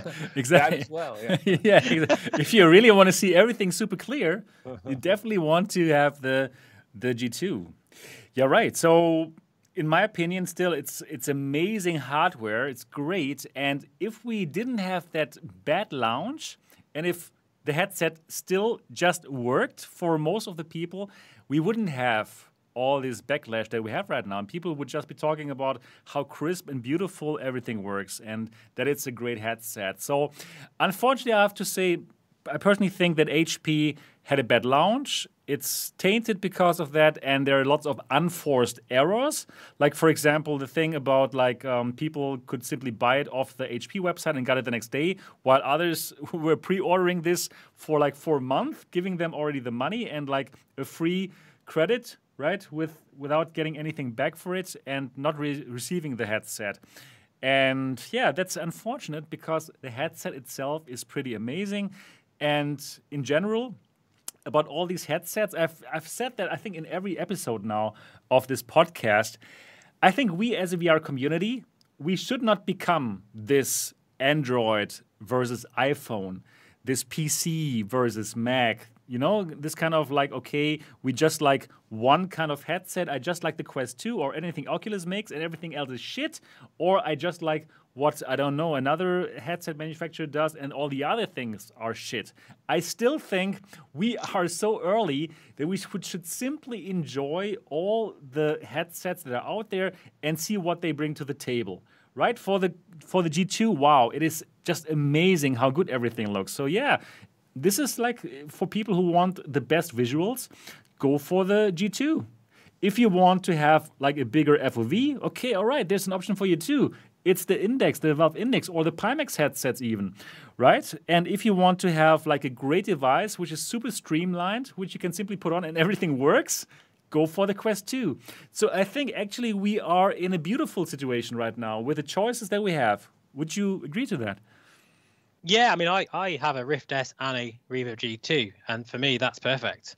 Um, and I, if I didn't have the Rift S, I would have I would have bought a Quest Quest 2 straight away. I think actually, just because of that ease of use, and just when I just don't fancy spending 50 hours, you know, setting up a sim before I fly it, you know, just to basically put it on and it works perfectly. Um, you know, I, I just think it's the best of both worlds. And to be honest, even a Quest 2 and a Reverb I suppose what's that? That's that's about this probably a little bit more than just an in- index on its own. So that for me that that it's kind of pretty works close well. though. It is, yeah, it is it's close. pretty close. So especially when you uh, add the audio strap and everything. But exactly, then it gets more expensive. Yeah, so there was the HP Reverb G2. Very interesting, very very interesting in in the last year. Then actually we did have some more launches. We had the Cosmos Elite. So the Cosmos Elite is HTC's entry into into the gaming, hardcore gaming market. They first came out with the Cosmos Elite by all by its own, which, which, um, yeah is uh, pretty bad. Let me just say it like this because the tracking is just really, really, really bad. Like it also comes with inside out tracking, just like the Quest and the G2, but this is really an inside out tracking that doesn't work well. So if you want to play shooters with the Cosmos Elite and you do this like aiming down the sides, it's not going to work well. And we all had hoped for some kind of um, software updates which would simply resolve the issue and those came, but they didn't resolve anything. It's still so bad until this very moment. So that was bad. So in this year, the Cosmos Elite came out. Actually, it's the same headset, but it is a different faceplate. So the faceplates of the Cosmos, you can exchange them. So now with that Elite faceplate, basically the, the Cosmos has the lighthouse tracking. So the same tracking that the Valve Index is using and the same tracking that the Pimax headsets are using. And uh, yeah, the, the old HTC Vive and Vive Pro. So that is probably an option. What, do you think, um, Tony? Is that an option for people? It costs nine hundred seventy-five dollars for the whole package, including base stations. Yeah, so it's funny because in preparation for this episode, I I reached out to you and said, you know, what what's some of the stuff we're going to be talking about, and you listed like this this different hardware, and you listed the um, the Cosmos Elite, and I'm like, Cosmos Elite, what is that? okay. I, I, I kind of forgot about it, right? And so I did some searches, and I'm like, oh oh yeah, okay, it's the faceplate with Steam VR, and I'm looking at the package that they're selling on like Amazon for it, and it comes with the old Vive wands, like not even right. the 2.0 oh, ones, right? The right. 1.0 Vive wands. And I find it kind of bizarre, man. So MRT, uh, I, I don't know why I keep calling you MRT. yeah. Sebastian, um, what is this story with the Cosmos Elite? If it does have the Steam VR faceplate, then I guess it's getting great tracking, right? Yeah, so it's perfect tracking. tracking yeah, totally, totally but, solved but then you're going back to these old right. flipper, you know, these flippers, right? right? These ginormous flipper things. Exactly. Are they worse than the uh, sort of Windows mixed reality controllers, the first ones? Are they actually worse, or were they? You know, They're less ergonomic. Yeah, exactly. Sure. Yeah. They are wow. less ergonomic. They are not super bad. Like for some kind of games where you have something huge in your hand. That's what she said. for Beat Saber, they're great. For yeah, yeah, like, for, for, for Beat Saber or like for for games where you like, like, where you have like a pistol in your hand or something. I think or like a big like a big sword. You have a big sword in your Yeah. hand. right? like for, for, for these things, it's pretty great. It's it's not bad. But for most other things, it's not so great. Right, so yeah, it's it, yeah those those feel a bit outdated. Those controllers in a world with the Oculus Touch controllers, in a world with the Valve Index controllers and even the G2 controllers, right? We didn't talk about the G2 controllers. They're actually quite good, right? They feel great. They feel in great. the hand. They're great. Controllers. But Sebastian, Sebastian, the the Cosmos Elite. So they created this new controller that they have, right? Why Yes. couldn't they have taken that controller and just put Steam sensors all around it for this new Elite version? Right. Um, that's a good question. Probably that this would have been much better than to sell the whole package with these old controllers, because that's really like w- like the one big drawback of the Cosmos Elite that you have to tell people, hey, you get great tracking, but unfortunately you get these old controllers. Right? If the Cosmos Elite probably came with the Valve Index controllers or other controllers, their own controllers, yeah, then probably it would be something that you could more recommend. But it's just so tough to recommend the Cosmos Elite package over the Valve Index package, which has like the Valve Index controllers. It has like a bigger FOV. It has, yeah, it has basically everything's better for like eighty dollars more, or like not even. It's yeah, it's just like tough call, right? Don't you think it's amazing too? Like just to talk about HTC just for a quick second, since Right. we're on this topic, is like, has any company ever dropped the ball more than this company because Right, they right. were handed on a silver platter. Okay, so Oculus, Facebook, I mean, they bought VR, right? But there's always a Pepsi to anybody's Coke. There's always a Burger King to anybody's McDonald's. You know, there's always a number two, right? And HTC was handed it on a silver platter. You're so There were gamers, Yeah. gamers on like NeoGAF, gamers that didn't play VR at all. And they heard of the HTC Vive. People heard of the Vive. The Vive had a name brand. It had recognition, and all they had to do was to, was to deliver another compelling product. And they fumbled it on the goal line, man. Just unbelievable. It was disaster. You're so really. right. You're so right. Like in the very beginning, all the VR enthusiasts were fan of the HTC Vive because it was simply and simply it still is a great VR headset. It's still great. It's it's crazy, right? And in the beginning, it was okay. Do you get an HTC Vive or do you get uh, the Rift, the original CV1? And lots of people went for the Vive because you had uh, these controllers you had real real like room tracking it was amazing and wow so they got so many vr fans and unfortunately they lost them all with the price of the vive pro it was suddenly so expensive you couldn't get it anymore you you simply didn't They, want they to were playing it that resolution card, weren't they? Because everybody wanted that higher resolution with an Right. OLED screen. We still do. exactly And they yeah. were the only ones that even attempted it and thought we can just stick any price we want on this. you Yeah, know, But that, that was wrong because there was the Samsung Odyssey, which then also had the same resolution and was also pretty good right, and much cheaper. So it was it was just a wrong decision. They they didn't know what to do with also with their with their branding, like uh, where to position this as as their um, target audience because they said like okay this is like a prosumer headset and this is for the professionals who are using it but then they were selling it together with their viveport thing with their with their game store thing. And it was so strange. It's like htc unfortunately is like one of the companies where i don't understand their decision making it don't feels like they do they have this this this huge uh, magic eight ball right? And, and, and the, all the answers are there like okay.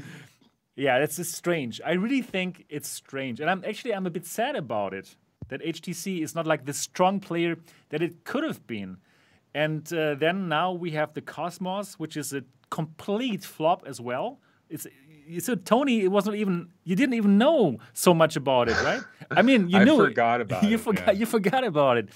It I is didn't- yeah, when I, I mean, I saw your video of the occlusion issues, and I was Yeah. just appalled, appalled by that. I couldn't believe Right. it, and I thought, surely that's just a software problem. Sure, they can Right. fix it. And actually, I, I never, I never thought about it since. But to, to, to actually know that it was always a problem, I mean, it's yeah, that's not it's not acceptable at all. It's not for the price as well. It's so strange. And then, yeah, in 2020, last year, they eh, wanted to introduce that that Cosmos into the market, and their only marketing idea was the Cosmos on that turntable. Can you remember this? The Cosmos was spinning Oh, on yes. on the, on the turntable, like here my my beautiful adult beverage turntable, and it was so strange. It was so strange. And in the very very beginning, they said like, okay, the Cosmos it could be powered probably by a 5G device or some some talk about this was going on. And here, nobody has 5G at that time, and it's like, yeah, it- it's just so strange it is so strange for for for me to see all these bad decisions and it kind of reminds me about how HTC was faring with the smartphone market in the very beginning of smartphones actually HTC was an important player they had really good phones and in the very beginning at the time they had the first android device the first android device was an HTC I think it was called Yeah, I had that. Oh, you had it? Okay, had, yeah. yeah, it's a great phone. yeah, yeah, exactly. I also had a, an HTC, and now they are not playing any role anymore. So I don't know what's the matter with HTC, but uh, their decisions, their their business decisions, they don't Do make they sense. do you think they'll pull out of VR completely now, or do you think they're No, actually no, I don't think so. another- Actually, actually, one thing was great in 2020 about HTC is their um, strategy about the enterprise market. That is solid, and they do have a business, and I believe that's why they are still in business because their enterprise solutions are really good. So they're still selling the HTC Vive Pro and the Vive Pro Eye to enterprises, and they have the XR suite, which is like to say it in a in a, in an easy way is they want to make it the office of spatial computing. So like software where you can meet others in VR for conferences, software where you can like teach others in VR, and all these kind of things. They are better than Oculus. They are better than uh, any other company. And I believe their strategy for for that part is amazing and really good. They're putting lots of effort onto this enterprise market, but they're pulling they they for the consumers for us, yeah, they don't play any role anymore at this moment in time, which is which I think is sad. But they for 2021 actually they did tease us a bit and they said like, wow, we're going to have something amazing, which is going to change VR. Yeah, let's see how that plays out in this year. I hope they do their like if they have a press conference for these upcoming products that they're talking about because they love to do a press conference in January. They've done it a lot of times already. You're right. Um, HTC, and so this January, if they do some little thing, please get a decent looking hotel or something when they do it because a lot of their press conferences just look so amateur yeah, right. and uh, doesn't help their company too much. Agreed, agreed. So yeah, probably we are going to hear from HTC soon. You're right, Tony. They liked Januaries to talk about their headset because of um, um, CeBIT. No, not CeBIT. That was Germany. Oh god, um, the big conference in Las Vegas, Consumer Electronics Show. Consumer. Electronics. So e- exactly, CES. Exactly. That show is going to happen quite soon. Without It's going to be online only. It's going to be though, online so- only, right? So who knows? Probably we're going to hear something from HTC. I would be happy. I would be very happy about a strong comeback in the consumer market because Oculus needs competition. It's going to be good for everyone, for us, and it's even going to be good for Facebook if they have competition. Can I ask a quick Yeah, question though? course. I'm looking at on the internet here. I have HTC's stock because a lot of people thought HTC would actually go bankrupt. There were a lot of people that were predicting by this time HTC would actually have gone belly up. And they have like this holding company that I think has control of a lot of their VR stuff. So even if HTC went belly up, the VR part might survive, although people debate about that. But they're still alive. Um, their stock is like 30 bucks. It's way down from like where it's been in the last few years. Like it's just gone way down.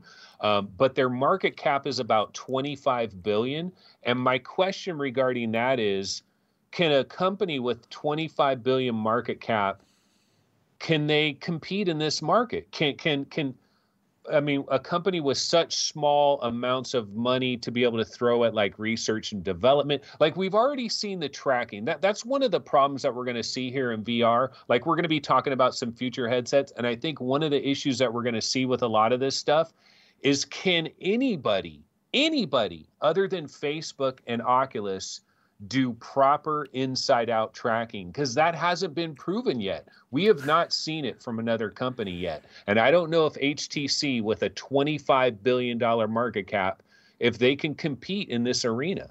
Hmm, that's a really good question. For inside out tracking that actually works, I still have to say it again. The Windows mixed reality tracking is not as bad as people think, honestly. And I'm, I'm, I'm going to force this on you, Tony. At one point in time, I'm simply going to send you something, and you have to try it. I would love to see you try Revo yeah, G2. I me really too. would. Me too. Yeah, right. Let's make this happen somehow. So um, yeah, uh, but you're right. It's um, not so easy, and I, I was so surprised that HTC, of all companies, cannot get inside-out tracking right. That's unbelievable, right? They were so strong in VR with the first VR headset, and now they can even get inside-out tracking right. So. Wow, let's see what's going to happen in this year in 2021. And I hope, I really hope they get they can make a comeback because if not, then yeah, it's going to be tough for HTC. Again, what Tony said, like 25 billion. Yeah, it would be enough for me to make a VR headset, but uh, I don't know. I don't know. Well, Let's- let's. MRTV, we Yeah. do have a much smaller company. Definitely isn't valued at 25 billion, and it's getting into the market with an incredible headset. It was announced this year. Tell us about that one. All right, the Deca Gear One.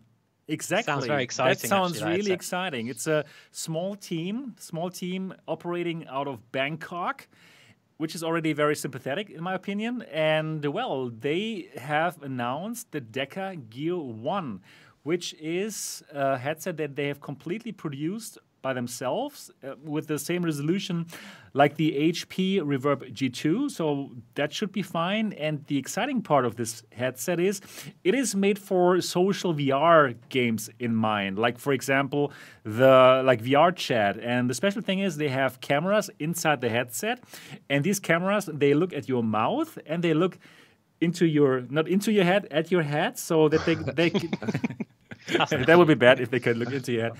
Uh, they can track your your facial expressions, right? So if you are in VR, if you are in that VR chat game or any other social world, and the game supports it, then the other players could see your facial expression, and that's a huge thing, right? We make so many things known with our facial expressions. It's incredible. And this headset, it also has their own um, inside-out tracking. They've made like controllers, which look better than controllers of other companies. Looks better than the HP Reverb G2 controllers with uh, like um, tr- with tracking of the fingers, finger tracking, and all kinds of things. Very very exciting for all of you who want to know more about the Deca Gear One. You can check out a long interview that I had with the team in Bangkok. I mean, I wasn't in Bangkok. We did it uh, like via Skype as well, and it was really interesting. And the most interesting thing is that they want to sell it like at a bargain basement price for PC VR headsets. Like I think it was like four hundred dollars or four hundred ninety nine dollars, but it can also do wireless. It's a PC VR headset that can do wireless, and basically it's like wow everything that you could ask for everything that you could ask for in one headset so tony what, what, what did you think about the Deca Gear one when you heard about it or when you read about it Okay, so this is the second item that was on your list where I was like, Deca Gear One? What the heck is that? I forgot about this. Okay, so I did a couple searches and I'm like, oh, yeah, this thing. Okay, so I got to admit, I'm in the camp of people that say, there's just no way. There's because supposedly the price of this thing is 450 bucks. Okay. It's 2160 by 2160 for each eye. It's got eye tracking, it's got mouth tracking, it's got this little hip attachment that you can use for like your movement in VR to maybe alleviate some motion sickness type stuff. Um, it's got these controllers that look like they're basically trying to combine an Oculus Touch with Valve Index controllers. that's where what we want you could- that's what we want yeah. perfect but you know what? I, I complain with about that because I'll argue and say this is the wrong way to go, ladies and gentlemen. Like Sony Sony had a patent not too long ago where they were also kind of copying the Valve Index. This idea, this idea that you're going to hold your hands out like this. Like I I could I could rant on this mm-hmm. for a, a considerable amount of time, but my argument is this idea that yeah, you have your hands out like this, and then when you're going to grab the sword, you grab your controller. How amazing of a concept is that? And it's one of these things where when it was in the boardroom and Gaben was over there and somebody did it, they were like, oh my God, that is so genius. We're absolutely going to do that. Then when they actually do that, you actually get it. To me, it was the biggest gimmick ever. It like worked for like, it didn't even work for a day, honestly. That this, I, I'm like, just give me a grab button already because when yeah, yeah, you're, yeah. You're, you're going to need a controller. You're always going to need a controller in VR without a doubt. You know, you can't just use your hands for everything. yeah, right. But I'm saying like yeah, this the idea grip that controller. you have, I agree. The, the idea is you have the controller in your hand, right? It's wrapped around your hand, but you, are Ah. leaving your hand open like this. it is the a gimmick, whole yeah, idea of the. Valve Index controller is like you're grabbing something physical and then you're letting go of something physical and you're grabbing something physical and letting go. And It can in be very tiring. Concept- Yeah, and it just doesn't work that good. I, Yeah. I, I'm not a fan of. Okay, if you want to, if you want to see more rants like in full length, check out VR365. Yeah. That is Tony's channel, and it's a pretty amazing channel. Best go rants ever, go there right doubt. now and absolutely subscribe to his channel now. So, but Tony, you got kind of out of the way. You want to say what do you think about the Deca Gear One?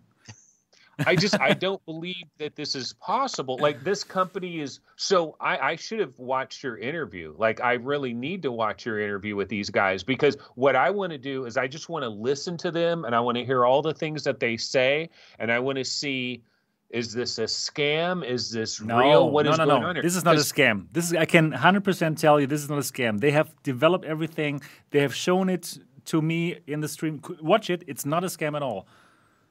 What- okay, what sort but of are they going to be able to mass manufacture it? Are they going to have like like how are they getting it down to 450? Why is the reverb uh the price it is and this is going to be 450 and it's going to have like eye tracking and all this other stuff? Don't, don't you think that that you know 1 plus 1 doesn't equal 3? How is this Yeah. working? So the other companies they make money, lots of money with the with the hardware. Like uh, even the HP Reverb. No, this is not the HP Reverb. Even the HP Reverb costs five ninety nine. Yeah, um, making that device probably cost two ninety nine, and they're still ha- having some some some gains. Of course, they need to, right? They want to make money with that stuff.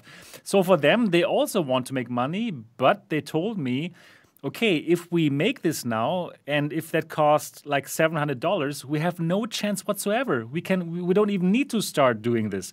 But with this $499 price, they can make it and they still have a little margin, but they want to make it so cheap because they want to show, hey, this kind of headset we are able to make it so cheap and still good and we they need to do it in order to have people buy it in the first place and to get into the market in the first place. So they want to become a player in the market, and that's why they want to, yeah, to give it to us for four hundred ninety nine dollars. But you know, in a in a world with the two hundred ninety nine dollars Quest Two, even four ninety nine seems expensive now, doesn't it? I'm just laughing because Clay Claybomb in chat says Mega Doo Doo because the name of Yeah. the company, like their actual name of the company, is like Megadodo. It's there. There's so many things about this Yeah, the, company. like the if name you- is funny. I, I I know you're saying they're legit, Sebastian. I They know are. you are, but you got to admit. I gotta admit it. If you just looked at the surface level stuff, Sure, of course. it looks very fraudulent. I, I I get it if you if you just f- spend five minutes on it, but I spoke Yeah. with them for like three hours. I got to know them. I saw I spoke with the engineers. I saw yeah. Watch watch the interview. Really, I can really tell oh. you watch the interview. It's a super interesting interview, and I admire them for their balls to try to make this happen. This is crazy, you know, to get into the market with a VR headset who is still kind of early. There's this one big company, Facebook, they are ruling us like crazy with the pricing and stuff. It's like it's like a suicide commando. what they're trying to do. Oh, here's so my they one get last my thing, though. respect for Um, that. Yeah. Sebastian, one last thing about this Deca Gear One.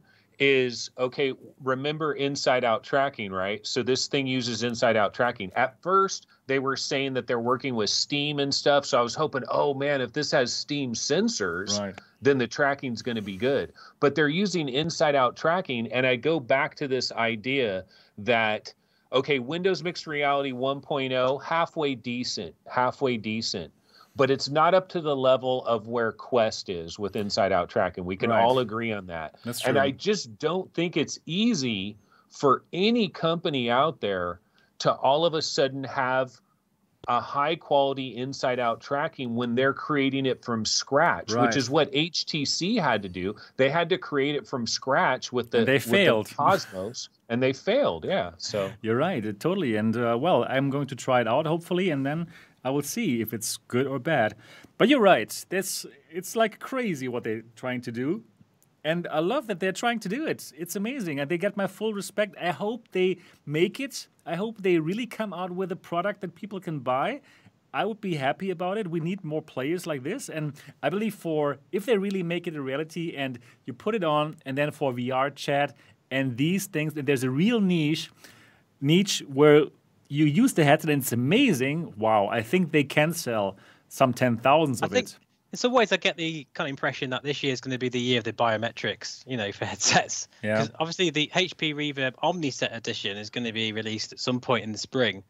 And the Omnicept edition is going to be way more. I'd imagine. I'm, I'm just guessing, but it's going to be more than the, the standard Reverb, which is already six hundred pounds. So Exactly. kind of yeah. with Tony on it, to be honest. Like, how on earth can they include all of these other gadgets for that price? I mean, I'm, I'm very intrigued to see how it plays out, though. Definitely. Exactly. But honestly speaking, it's not so expensive to put like a camera there. So that's that's a cool thing. So they don't need to put so much money into that. That's why they can keep the costs down. Yeah, let's see. So Deca Gear 1, Megadodo. Yeah, fantastic name. I wish Megadodo, if you're watching this, dear Megadodo, I wish you all the best for 2021. Hopefully you get a device out. I'm looking forward to try it. And yeah, I'm going to let the people know what I think about it once I have it. Yeah, Megadodo. There's still one more headset that we should speak about. It's the Pimax 8KX. So that is a headset that has been yeah, talked about for quite some while. Even in the Pimax Kickstarter, there was 2000, one was the Kickstarter, 2017 or something.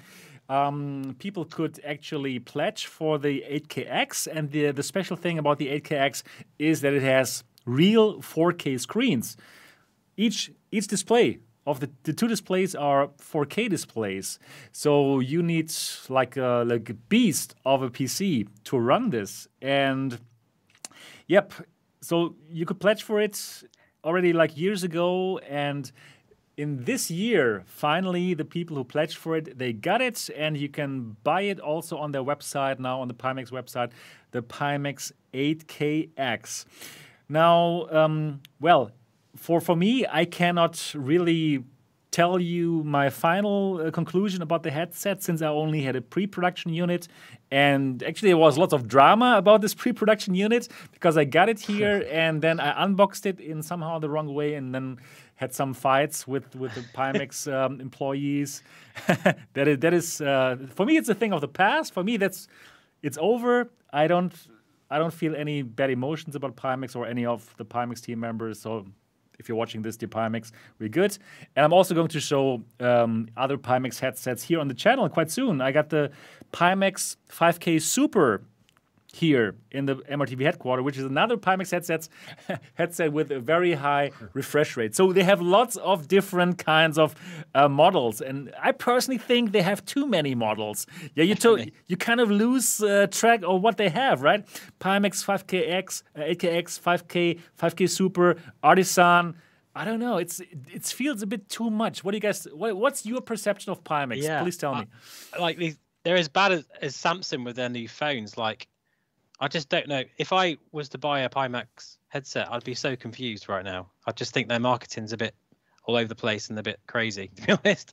But I mean, that I love what they're doing. I, I think Pimax are the ones that are really pushing the boundaries of VR, you know, and I think I applaud them for that. I really do. But I just think they need to work on their quality control and their customer service, and I, I wouldn't trust them with my money at right now. personally, and I that's quite strong, but I do.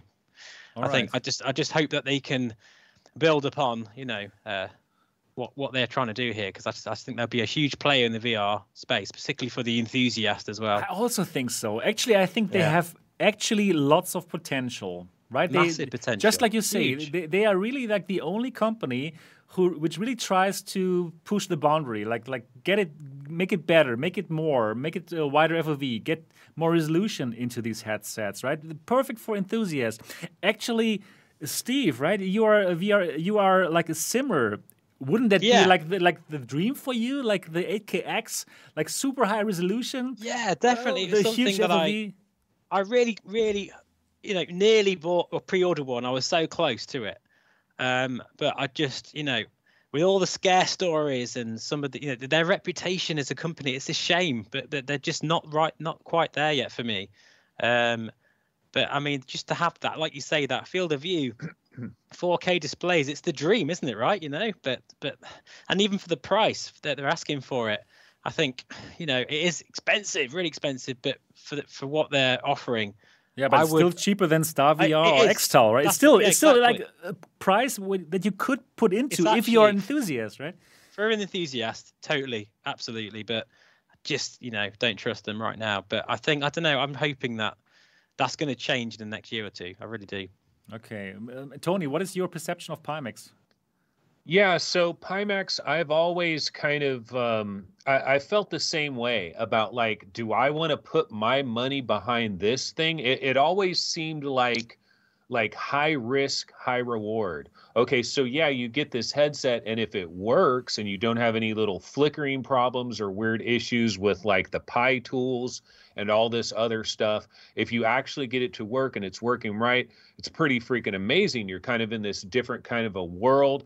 I do. I'll tell you right now, of all the different things that VR headsets can go to, I want maximum field of view because I believe eventually, I was just thinking about this. I was playing Racket NX on my Oculus Quest and it's so immersive, but I was imagining.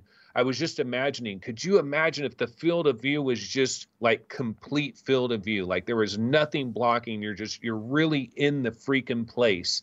And then if it also had body tracking and put your body there, it would be like so next level. And then I think once we get to that point, VR is going to dominate like none other because when people have that full FOV and they have their body there as well, they are essentially transported to another place. There's nothing interfering with that anymore. And we're not there yet, but Pimax is trying to reach for that. And I appreciate that.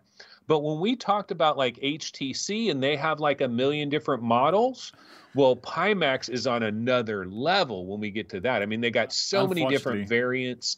They're like scatterbrained. It's it's you know, it's the the management. Like I don't trust HTC's management. I don't trust Pimax's management. They're too scatterbrained. They're off in a million different directions. They don't know exactly what they want to do. And there was an opening. Remember how I said that, you know, um, HTC had it handed on a silver platter? Well, they freaking fumbled at the goal line and Pimax was there. They could have picked the ball up and ran with it because they had an opportunity for a brief minute as well where they could have been that darling headset that could have snuck up and they couldn't get all their stuff together. Same type of thing where people are buying them some people are getting them right away some people are waiting forever to get them. And it's like i feel like if you buy a pimax you better buy two of them because you have to put one in a closet just in case something happens with your first pimax. So for me it's like yeah it's lifestyles of the rich and famous it's like if you can have extra headsets floating around hell yeah i'd have a Yeah, yeah, pimax yeah. too All right. Yeah, if I if I had the spare cash, I would definitely uh, buy an 8KX as well. Definitely, I would. But I just they're a little bit too obsessed with the sort of resolution side of things. I really feel like the a 4K headset. I mean, I said 2160 by 2060, but you mentioned Tony another slightly different display, 2180 or something. What? No, 20 something or other, uh, like a resolution. That sort of idea, you know, with, with you cannot run an 8K VR headset on any hardware right now. It's ridiculous. They just just tone it down a bit, make a solid headset. Know, they have it- they have something like this. Uh, one of their headsets is the the Pimax Artisan, which I really like it, and you could run it on uh, hardware that is not uh, 3090 or 3080. So that's actually pretty nice, and I do like this headset. But what over, resolution is that one? So, Um, uh, I don't know it by heart now, but it's it's it's not it's not like the it's it's less less than the G2, I think. we, we need the Reverb G2 with a you know field of view, great field of view, and Rift S controllers, and then we're and we're there. Yeah, yeah. Anyways, I think uh, Climax could actually do that. They could do that. Uh, honestly speaking, I think they could really be a very important player in the VR market if they would like make their lineup easier to understand. Because now, if somebody goes to their website and wants to try to buy something, they will just be confused because they don't know which one to buy. Should I buy the 8KX? Should I buy the Pimax 8K Plus? I think there's one as well. Should I buy the Pimax 5K? which has already 144 hertz, or should I go for the Pimax 5K Super?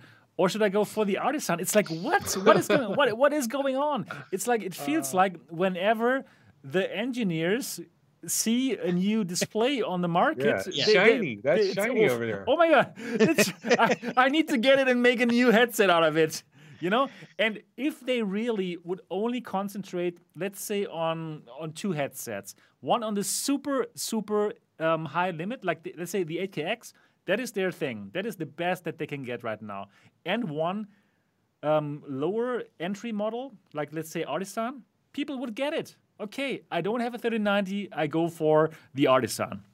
Okay, and still good uh, wide field of view and stuff. Okay, but if I am that super enthusiast who wants to play uh, Microsoft Flight Simulator with that super high resolution, okay, then I go for the 8KX. It would be so much simpler, and people would buy more. I think, right? If we only had these two models, would you agree with that? Absolutely, yeah. Or maybe three, maybe just like a really Oh. cheap low end thing, you know, a medium sized, you know, kind Yeah. of thing, like an index or something, and then a proper enthusiast. Yeah, and even that would could be pretty easy to understand. yeah, it would be easy to, to understand. But now, like, whenever they get a new display, like making a new headset, that is simply confusing the frigging hell out of people, and that's really not helping them at all. So I Have have people- Yeah.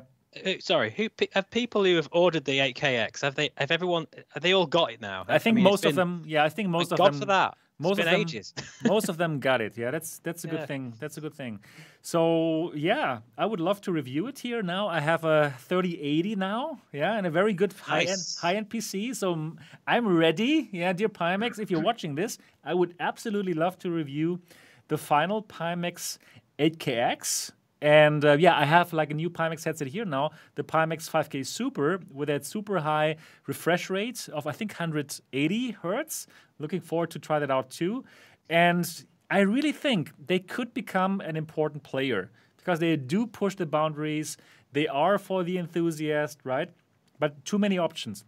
In terms of um, customer service, actually, I did hear that people have better experiences now. I did hear from quite a lot of people that now, if you put in a, a ticket, you're going to get it answered much faster. Like within 24 hours, you're going to have your answer. And um, yeah, also like the new headsets, they come with a new coating with way better quality than those black ones, which kind of like like um, yeah didn't have a good housing quality. So things are actually getting better. Now also they have a software software env- environment um, where things are easier where you can where you don't have to be that super enthusiast where you have to tweak every single setting where actually you simply choose which game you want to play and the best settings will automatically be applied for you. And the SweViver actually pro- programmed that or helped to program this. So they do they do make the right steps right now and i'm honestly looking forward to find out if they can succeed yeah let's see let's see what's going to happen so to get SweViver on the show. Yeah. great. Yeah, a new Step Brothers thumbnail. Oh. That was the ultimate. all right it was funny exactly yeah so so um, let's see what's going to happen in uh, in 20 in 2021 for Pimax. I still think they have chances, even though right now they have built so much of a, like a toxic toxic fan base, which is like toxic. If you look into, if you look into their forum, there's lots of like negativity going on. So, but that's their own fault, right? Because they people have been waiting too long. There was bad customer service, and these kind of things added up, and now it feels like kind of toxic there right now. And they really have to work on on their image because people will hear about that negative image first, right? Just like you said. Um, uh, Steve, right? You you are interested in it in general, but that oh yeah, I would love to try one, and I think if I did try one, I'd probably be sold on it to be honest, because I just think what they're doing is fantastic, and uh, right. we need Pimax in 2021. We really do. Okay, right. Without but, doubt. But then I do believe that you have to upgrade from your 1080 Ti. Might do at that point, yeah.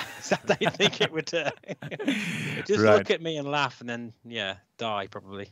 Right, right. Yeah, so that's something interesting to look at in 2021. Pimax still there. And yeah, let's see what's going to happen. Wow, we already are like two hours and 10 minutes in. Normally, this is a good time to stop, but we still have to talk about software. Probably not into every single detail, right? But still, we need to talk about software, about games. So, Tony, what is your game of the year 2020? Well, if we're talking PC VR, it is absolutely Half Life Alyx. I, I just don't think you can go anywhere else. I have my complaints about the game. Like I, I'm critical about a number of aspects of the game, but ultimately, I, I said this. I I was on some other show where I mentioned this that the um the hotel level, you know, the hotel level of Half Life Alyx, it's like the eighth or ninth level or whatever. When you're in that hotel, that individual level wipes the floor with every other game released this year. Just that le- if if they just put that level and said this is the game, one level, that level would be game of the year for me. It's that good. Um, I'm disappointed by some other aspects of it, but easily game of the year in my opinion. Right. And um, what about um, Steve? What is your game of the year? It's going to be an easy one, this one, isn't it? It's, I, I don't want to be boring, and, and but honestly, Half Life Alyx is absolutely unbelievable. It's on another level, isn't it? And I think it's set the bar so high, but it's also, you know, it's something that should be, uh, mo- what what game developers should be looking at moving forward. It's just the atmosphere, the sound. It's like a triple A. It's like when you go to the cinema and watch that, you know, amazing film like the new James Bond film or I don't know, whatever, you know, you, you get that high quality like experience and it's just when you when you're playing that game, it just feels like you are you you're in something special. It's it's just incredible. It, it's just yeah. Um, and, and the way it runs, it runs really well. I don't know how they've managed to so it. but- optimized. It's crazy. It's incredible. Yeah, you're right. It's just yeah, beautiful. 1080 Ti card. No problem. Pretty much everything max on the Reverb G2. It's like ha- I shouldn't be doing be able to do this, but yeah, it's amazing. Yeah, yeah. Okay, I have to chime in. Uh, My choice of game of the year is Half-Life Alyx. I mean, of Yay. course, you know, really, really, there's really no competition. I was so thrilled to be in that game. Right, it was in the beginning of the year. Uh, not the beginning, or probably in, yeah, it was still quite early in 2020. We were all in lockdown. The whole world was in lockdown, and we got a great gift. We can forget about the shitty real world, and we can all go into Half-Life Alyx. And it was wow, it was amazing. I'm a big Half-Life fan in general. Played the 2D games, of course, and to be in that world suddenly, right? Wow, it just showed me again that there's no way back to flat gaming. If you can Definitely really not. be within Half-Life, it is just so magical. And then they've done so many things right that other games that are also coming out right now, they don't they even don't get them right. Like for example, that you can touch everything that you see there. If there's something lying Yes. around and you think, hey, I should probably pick that up and Yeah, throw it at someone. Yeah. Like, with Medal of Honor, like Yeah, I was really disappointed Same by here, that. Now that yeah. I've played more of it now, I just think, hang on a minute, yeah, that's completely like I can't pick that up. Damn Yeah, it, you know. but- exactly. There's in, in, in Medal of Honor. There's the axe. There's an axe in the beginning of the game, and it, it, it, it- Did you like- try and pick that up? I yeah, did, of and I was course, like, of course. I tried to pick that up, but it doesn't work. It's ridiculous, right? But for Half-Life Alyx, everything that you see there, that you imagine, hey, I should be picking that up, you totally can pick that shit up, right? It's beautiful, and then the physics. Everything works just exactly as you would imagine it to work, right? If you, I don't know, like uh, open a door or whatever, like all these things, they just they just work as you imagine they should work correctly, and that just helps with your immersion so much. You are really in that world. You are really in Half Life, in the Half Life world. It's freaking magical. Have you I'm angry now. I'm just getting another beer. I think yeah, it's yeah. last another hour. Yeah, you're right. You're right. I just have you ever anyone played Crysis on flat screen? I mean, yeah, I the did. Crysis game. I did. I did. This is yeah. the Crysis for VR. Oh, really? In my opinion, okay. It, it's that. It, it's that kind of. We're going to be remembering this for many years to come. Like, it's Half Life, Alyx? Is that is the literally everything's changed now. For, and I think maybe I don't know. It may have cost them so much money to make it. We may never see a game like it again. I hope we do, at least you know, um, in the near future. But I just think, yeah, I totally agree with everything you're saying, Seb. It's it's a magical experience. I played it on the Rift S when it first came out. Yeah, still good, and right? I was amazed with that. Played it again with the Reverb G2. It's like playing it again for the first time. Sorry, my, my beer's here. Uh, yeah, you're so lucky. oh. You're yes, lucky. You're lucky. I, I, try to open my beer now. But yeah, yeah honestly, incredible. Oh my goodness, yeah. So a huge achievement. And absolutely, like all the other ah. games which are coming out right now, they have to compete against Half Life Alyx, right? Now, like Medal of Honor, which I still think is a really good game. We're going to talk about it in a moment as well. Yeah, but well, you, you, see things, you can't pick them up. You feel like, what the heck is this coming out of the VR Stone Age or what, right? So it's like really tough now for all the other games which are coming out because they have to compete against Half of Alyx. What do you think, Tony? Right? Yeah, I mean, it definitely has raised the bar. I, I will say though, like the one game that that is pretty close to it, I think, is The Walking Dead Saints and Sinners. Like uh, Half Life Alyx was March, and The Walking Dead was late January. So we had a really uh, it was loaded in the first half of the year. I feel like for the for those two really big banging games right, right, right. there. That's well, another game that had amazing atmosphere and just everything felt right. To you know, it's like the the movement just felt really smooth in that game. Right. Um, yeah. So let's talk about um, the Walking Dead Saints and Sinners. So that game um, it has yeah beautiful graphics as well. Also, things felt right. The weapons they had some weight to it. It, it just things felt right. Would you agree with with that? I love yeah the, yeah. If you yeah. pick things up, things had different weights, and you really felt like you're actually picking it up. And uh, I know Seb, you like to have sort of everything going on straight away, but I just I, I liked the quite That's slow. The yeah, I like the slow start. Actually, I just for me, I just like to, you know, kind of get myself in the zone and have spend the first hour just kind of getting used to everything and uh, just feeling the atmosphere of what you know this amazing world I'm in. And for me, I like. So like you enjoy this kind of foreplay? I, yeah, I know you. I watched your live stream on it, and you didn't. you yeah. wasn't impressed with that. But. Yeah, yeah. Okay, that's that's the point. Like for me personally. I didn't enjoy the game so much. Probably I was playing it wrong, but I'm in general I'm not the the guy who likes these kind of grinding games where you have to grind, you have to walk around, you have to get stuff, you have to build build things up, and, and then something happens.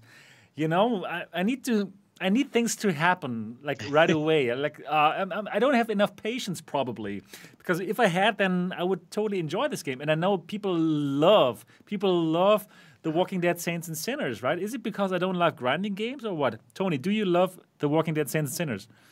Well, let me tell you, I still haven't finished the game. Uh, so that's kind of bad that I haven't finished it yet. Um, and it does get it does get irritating after a while when when you get further into the game. It's like you're kind of like it's like oh I got to get through this part. I'm stuck here. I got to find something, you know. And it does turn into kind of that grind. But the thing about the Walking Dead Saints and Sinners, like its true claim to fame, in my opinion was just the fact that you could you could walk through this world where there were zombies and it really was the interaction of your hands being able to grab a zombie's head and okay, have a knife yes. in your other hand and just uh, and you could just and and the thing is there's other games that will let you do that but when you're stabbing the zombie sometimes it goes into like an automatic stab and so it's like no i'm stabbing this part of his head not that part really and saints right. and sinners you have you feel that man. And so like you know how we have like these squeezy balls to like squeeze when we're like frustrated and stuff? Like you have a Yes. long day of work. You have the well saints and sinners is kind of like that. Like gorn is kind of like that as well. Like you have a hard day at work you can come home you can throw on saints and sinners and just stab on it like look ma no hands you know don't even grab the zombie and just time it perfectly and Yeah. Oh man, it foot just that core gameplay mechanic felt so good. But like after doing eight hours of that and you're going through some back alley and you're always stuck and you can't get past it, yeah, it can get frustrating after a while. Okay. Yeah, but I, I agree with you. Like the core gameplay, it feels super satisfying. Like this, oh yeah, just like um, putting that knife into the zombie head. It just feels right. They, they have nailed that. That uh, the whole atmosphere. They have really, really done an amazing job. So um, I can tell that even in the, in the German VR community, some people say that The Walking Dead: Saints and Sinners they even preferred it over Alyx because of all that atmosphere and yeah, the excitement that's going on there. Steve, did you also play lots of Saints and Sinners, or Well, I have to confess, I haven't actually finished playing it. To Yeah. be fair, like like Tony, but it's it's quite a big game actually. If you really do, um, really focus like I do, I'm a bit obsessed with it. You know, I like to it, take in all of the details. I'll read everything, and I'll just you know, sort of really take in the atmosphere. Um, but yeah, I'm a massive. I think that would be my second game. I mean, I haven't really played that many VR games. It's mainly Sims, but I mean, for me. That has to be number two, surely. It's got to be close. Wow. Okay, wow. Probably I should give the game another chance and simply, yeah, really do the deep dive Take- into it. yeah, do it, right? Take some, take, yeah. take some more time, and then enjoy it. And uh, I think it's also on the Quest 2, right? It's like they they have like this huge game catalog on the Quest 2 right now, where you can simply take it anywhere you go. Yeah, probably I should give it another chance. Anyways, I think there were lots of games in 2020 which were like pretty amazing. And I would like to talk about one of those games right now, which is basically the wet dream of all Star Wars fans. Because finally now we can be in that X Wing fighter, we can be in that TIE fighter and make all of our Star Wars dreams come true. Of course, I'm talking about Star Wars Squadrons. So, EA, thank you, EA, for giving this to us because this is like a flat game, but they also put in some time to make it playable in virtual reality. It's not even very expensive right? I think you can pick it up for like thirty dollars. You have a very lengthy um, single player campaign, which is like high quality. It feels great, and you can even play against your friends in uh, multiplayer games. So I would like to ask you, Tony, what is your your, your feelings about Star Wars Squadrons? You know, I hate no. actually, check this out. I've never played it. Oh, okay. I've never played it. Can you believe that? No, I- it's one of these few games like uh, that just slipped through the cracks for me. I, I just didn't get it, and it was like, I'll I'll get it. I'm gonna get it, and then a few weeks go by, and then I'm like, ah, I, I didn't get it. Oh, really? Wow. But but don't you feel like picking it up right now? It's not expensive, right? What is what is like holding you back? Is it like you are not the kind of guy for Star Wars games? Well, I'm not. I'm not much of a flight guy. Like just flying games in general, I tend to like enjoy them for an afternoon and then never want to come back to them for some reason. Um, but the whole Star Wars thing, like like the number one thing I am interested in with this game, the thing that makes me jealous of not having it already, is like seeing the interiors of like the cockpits and all the details and like the backgrounds and stuff. Like all of that does look really cool, and I really would like to check that out. But it's just, you know what? I've got a backlog of a million games that are staring me in the face, and so it's like I'm just not desperate to run out and buy anything. I finally did play some Jurassic Park Aftermath though. All right. yeah. me. Yeah. Probably you should have played Squadrons instead. yeah, who knows?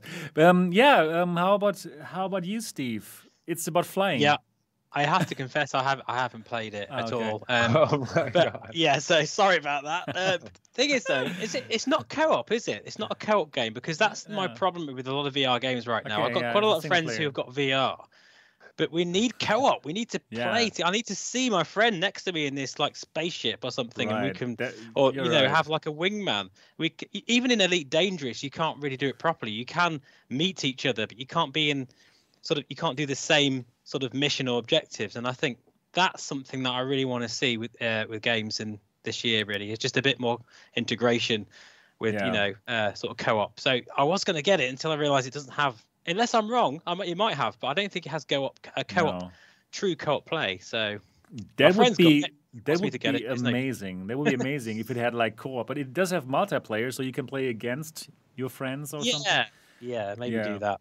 But, uh, yeah, Yeah. So I'm the only one who have played Star Wars Squadrons here in the Next Dimension podcast, it seems. But honestly speaking, I also haven't played it very long. I probably only, I don't know, a couple of hours, uh, just a bit, looked into it, uh, really, really enjoyed it. But the thing is, I have to check so many things out, right? Uh, and it's just so tough to really play Is- play through all of the games. do does it work with the controllers, the touch controllers, or whatever controllers No, you're using? no, it doesn't. I've heard, It doesn't. I've heard there's a lot of issues around the controller Yeah. setup, and a lot of people actually in the sim community Yeah. play this game, but they can't. They struggle to use a HOTAS or like an actual proper flight stick. It, they can do it, but Right. it's a struggle. So yeah, I think unfortunately that is a problem. So um, yeah, you can play it using the HOTAS, but there was lots of problems with with the HOTAS at the very beginning when you played it. So so I directly played it on the PlayStation VR with the HOTAS, with the PlayStation VR compatible HOTAS, because then you know. Okay, it will work for sure, and you don't have to set things up. Or you can play it with with a controller, with a gamepad. Then that will also work. Anyways, I agree. I love it. Would be better to be able to play it with um, the controller, just like Microsoft Flight Simulator. Probably, probably that's something that's going to happen down the line. But yeah, actually, the game is made for a flat screen. Unfortunately, that's why you can tell. Okay, they they ported it to VR, and I'm thankful that they did port that to VR. That they gave us this game.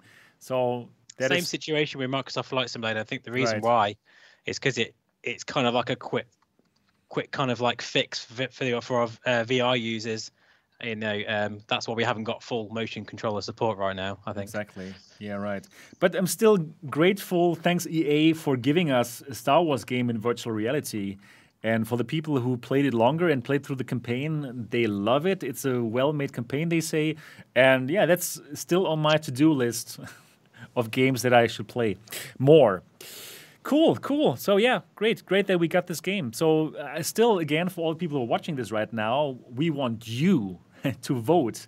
What is your favorite game of the year? What is your favorite VR hardware of the year? Please check out the description of this video. You're going to find um, the link to the places where you can vote. And at the end of the show, we're going to find out what is your game of the year and what is your VR hardware of the year. So please join our little polls here. All right. Then we had what other games did we have? Oh, a big one here, a big one. Population One. Population One came out. It's a cross-play on basically all all the platforms that you can play on, and yeah, it is. It has taken our community by storm. I would say. Um, Tony, what is what are your thoughts about Population One? Here's another one I haven't played. Um, no. See, I'm yeah, I'm not a multiplayer guy in, in the first place because if I get population one, here's what'll happen. I will step outside and then bam, I will be dead. yeah, that's what happens in every multiplayer game I ever play. I step outside. As soon as I'm out in the open, I am a dead duck. And but, I just don't have the time to like get good as these people are just so good. They're with this stuff. insanely good out there. These multiplayer guys. I don't. Right. I, I played PUBG the other day. I know it's not a VR game, but I was dead within the first like five minutes. Of and course. that was it. I was like, I Of can't do this. right but honestly with um, population one it is not so bad tony because first of all the thing is you are with your two friends right it's like teams of three so like we we three could go out there uh, form a team and um, yeah then we could choose where we land on the map right we could talk about okay let's let's uh, land there and you can see where the others are kind of going and you won't be dead in the first instant right? Because well, you are the map is is, is kind of big, and you can fly wherever you want to go. So you you do have some time. you do have some time to enjoy the environments and uh, yeah, pick up stuff that you need so that you won't be killed in the first moment. So you you go around, you pick things up, you you climb a tree because that's one thing that you can do in population one. You can climb things. You can fly by doing this kind of uh, T kind of position. And they've done an amazing job with this game because you can easily pick this up as as a as a gamer. So you don't really have to become so great. You don't really have to train for like like days and days in order to enjoy the game. And um, yeah, this this is like one game which made me want to go back and play it, even though right I don't have so much time and stuff. But this game, I thought like, wow, it's great. It feels good. It's you just do the tutorial once, and they made all the yeah uh, all the gameplay mechanics so work so intuitively well like how to how to load the gun. It's not a pain in it's not a pain in the ass. It simply works. How to pick up guns how to pick up ammunition how to change the guns. Everything is really easy to to learn and um, to to to use. And also like the flying right? This this t motion it simply works and it's so much fun and uh, well, for all people who don't know what kind of game it is, it's like a battle royale game, right? You're there with um, uh, I think 18 other people or so, and um, yeah, in teams of three on a huge map, and then you go for it, and it's actually just fun and well made. So, Steve, I guess you have not played the game. no, I haven't. I'm sorry. How did you guess? You I was- might have done. oh my god! I think I think the three No. of us should should just play this together as a. As I a would team. love that. Yeah, No, really, I- we should do it. that- It's, I think that's that's my as I say my problem at the moment with some of these VR games. I want to be in a team. I want to be with my friends in VR, and, and if I, if that was more the case, I would be more than you know. I'd be really interested in trying out some some of these games. Actually, definitely that one. It sounds great. okay, okay, it. it's up. It's up. It's got to happen. Steve, Tony, and me. We're going to play that together as It's a on. team. Yeah, yeah, going to be amazing. yeah. Right. Really, it's going to be fun. It's it's actually really an amazing game, and I believe probably I would say it's the multiplayer game of 2020 for me. Really, it's it's just like so well made, so fun. Everything is so polished, and they have done an amazing job of of um, bringing this kind of crossplay. You It simply works on all the platforms. Played it on the Quest 2, played it on on the on the on the G2, and played it against others who have other headsets. Yeah, and everybody simply meets there and has a great time.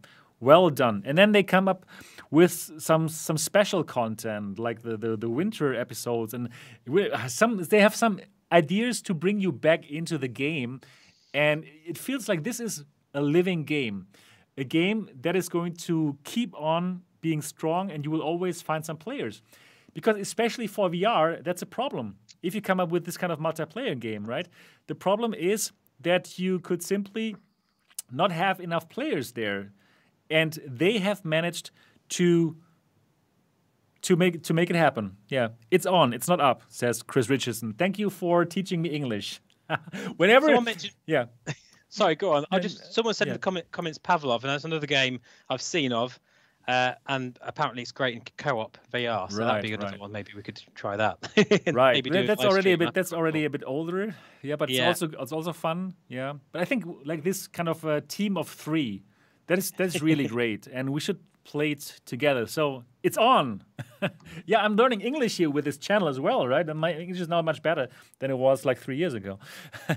so so we're going to do that. Um, especially playing in a squad is fun. This kind of feeling that you are might not together. die straight away then. You, You, you might actually. yeah, exactly, and then and then your friends they can revive you, right? So Tony, even if you're going to be dead in the first moment, there is still a chance that that uh, I'm going to revive you using that kind of reviving thing that I don't that know the guy English Tony, name of. where you talk about your family and everything, and you say you can't wait to go home, and then you, you step outside and then die straight away because that's what happens movies, isn't it?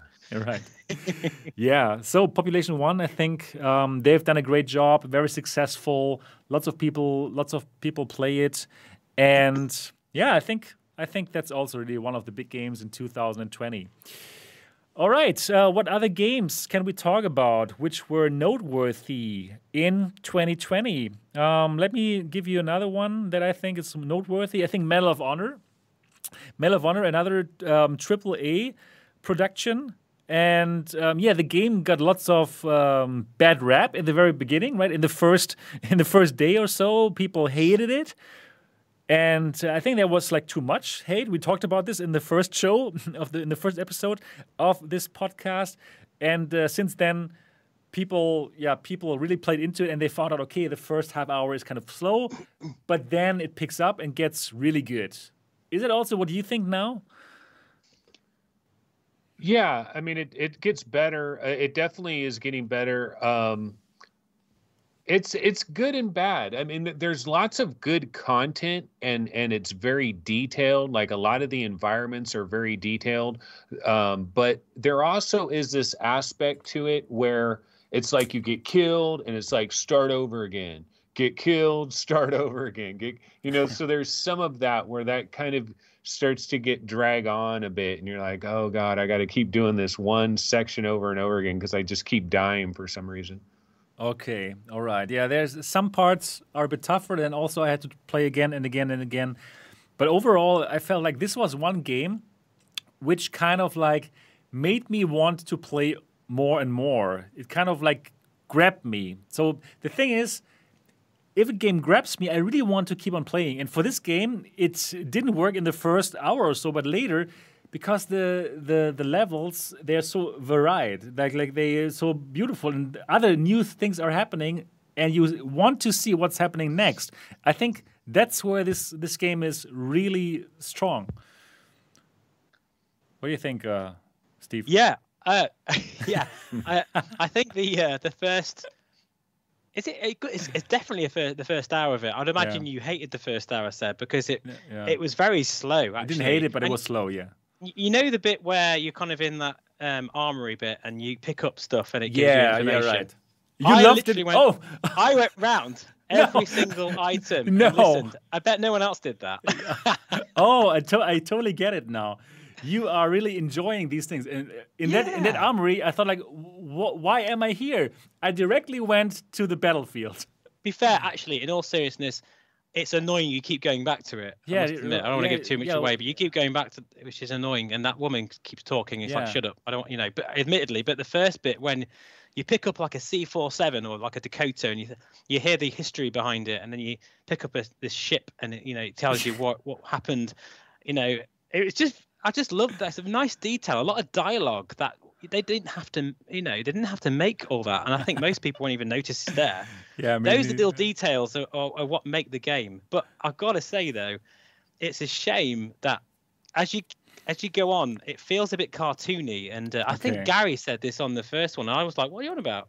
But now I totally agree with him that it's not gritty enough. It, the, the Okay. story it could it- doesn't really give you an emotional connection. You want I war. it- Yeah, well, no, well, Yeah. you know, I just, I just want the characters. I just want to to have moments where I really feel part of this, you know, horrific sort Okay. of. I mean, really, what they're trying to portray, and it, there is the histo- this, the historical part of some of the text and dialogue and what you can learn is really interesting. I wish they'd have put that into some of the storytelling of the actual game itself. Okay. Uh, but I mean, in terms of the actual atmosphere, it's up there with Half-Life Alyx, I think, with in terms of you know how how you know the presence of being there. I like some of the more open spaces. VR games don't tend generally tend to have these huge open spaces and storytelling moments, and I think that's important as well. But overall, I think it's a great game. Don't get me wrong, but Yeah. it, it's a little bit too uh, the music and everything. It's a little bit too. You, you'll you'll do you'll shoot something and do something, and then there'll be a massive cut screen, and then and you'll have to wait ages, and then there'll be another loading screen, and then Okay. you have to wait, and then it's it's just a bit disjointed. Uh, I got it. I got it. Yeah. So for me, I think it delivered uh, on what I expected, like uh, like a big production, like popcorn movie, right? You you know, like it's like a blockbuster cinema. It's amazing. You can be in that blockbuster um, cinema and enjoy yourself if you simply understand what you're up to, right? You know, and some blockbuster movie do have some plot holes, and I think that's one. Like you, I simply enjoyed myself, and I, I still have some some more hours to play, and I think it's great, and I think people should pick it up. It's a Medal of Honor game and real fun. It's not perfect. I think the weapons are fantastic. yeah, they, they, they, They feel, feel, they feel they feel really good. yeah, really good, very convincing to me. You know, I agree. I agree. But uh, I think people will pick it up once it's cheaper. I think there there must be some kind of like um, discount when it costs probably like um, thirty nine dollars. I think more people should pick it up and will pick it up. Right? The price was a bit expensive, right, Tony? Yeah, a ton of people like when you price something at fifty nine ninety nine, expectations are Yeah, just totally through the it. roof on that. Like and and people are unforgiving like you would not believe, man. And w- when this does drop to thirty nine ninety nine at some point, where it's twenty bucks or thirty bucks, chea- yeah, twenty bucks cheaper, uh, tons of people will buy it at that point. Um, so exactly. Yeah. you're right. Did, they started developing this. Was it 2016 when it Probably, started? They- probably, or I think that shows a little bit. Like Mhm. some of it feels next gen, some of it feels really up there. But there's there's there's moments in the mechanics where there's a loading screen where there probably wouldn't be now.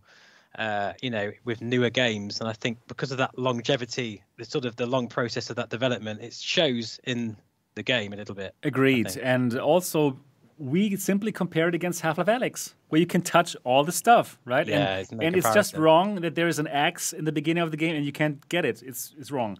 Uh, so we yeah. need a we need a word for that a word for games that allow you to touch tons of things and pick up tons of objects and then games that don't allow you right. to do that I like it. and it needs to be a word that is incredibly common and obvious like oh this game doesn't have free locomotion we could say this game doesn't have interactive agency or so whatever Yeah, the name right. is going to be there's got to be some kind of name and then we need to get to a point where people stop trying to make games that don't like you don't even come to the party if you don't have You're right. legit interactivity I agree. So, dear chat, give us names for this being able to touch everything thing, and we will we'll make it a standard here on the show. Yeah. So we're yeah, looking. you're right. looking at it Tony, right needs now. to be it needs to be a standard for VR games. You can get away with it with flat screen games, you know. But, but A safe if word. right. I like it, Pally. Like, yeah. But for VR, I just think you know you, you're there in the world, so you need to touch everything that's there. I know it's Not that we would touch work. everything in the real world, but in, in VR we want to do that.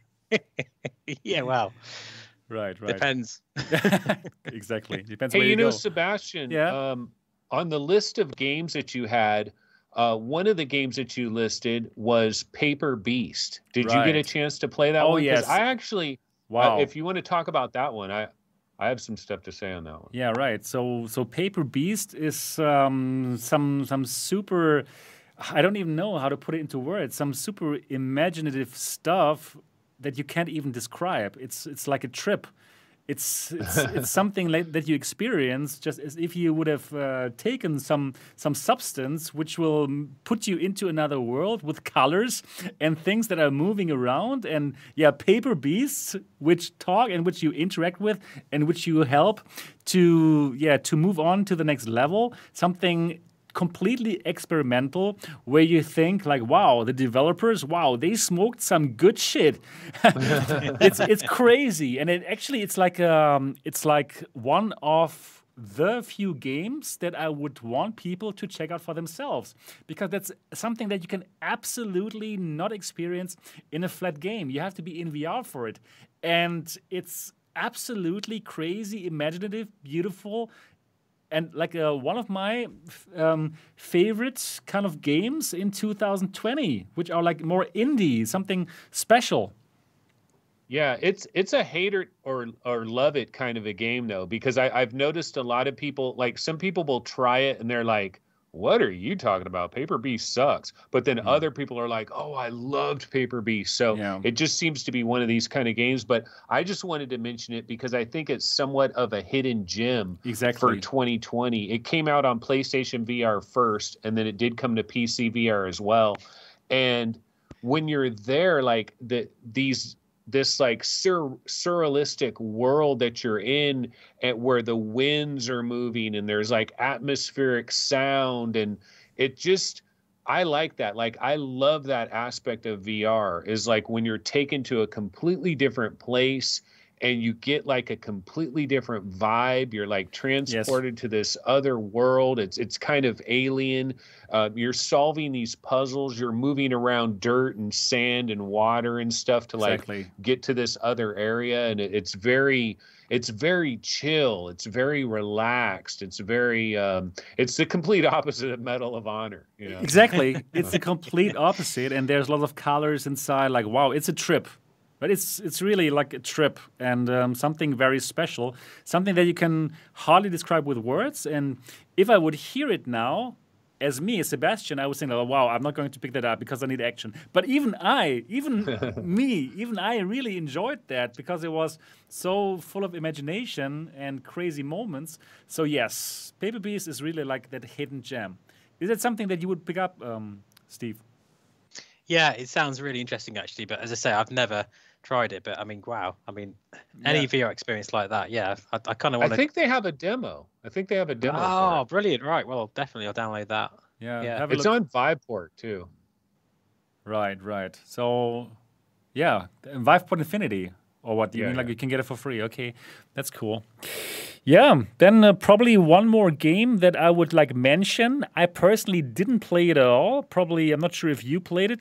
Phasmophobia. It's um, it's a horror game. It's a horror game that the German community tries to make me play like really hard. They really want me to to yeah to be afraid and stuff because I hate horror games. Right? I cannot even watch a horror movie. I'm I'm way too into all these kind of things, and uh, I can't play horror games in VR. It's crazy because it's too real. Oh man. Yeah. So Half Life Alyx, did you have problems playing Ah, part of that? uh, some it turns parts, into a horror game. Yeah, some parts are a bit spooky, but that worked still well. I don't know why. I simply enjoyed my time in Half-Life Alyx. But real horror games where they want to scare you, oh, I, I really can't do it.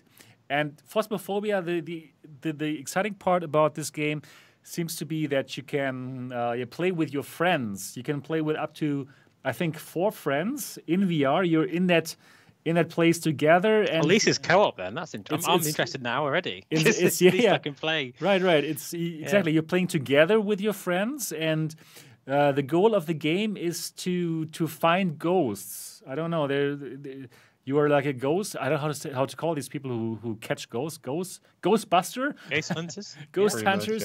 yeah. Yeah, and then and then you have different kind of things um, to find those ghosts.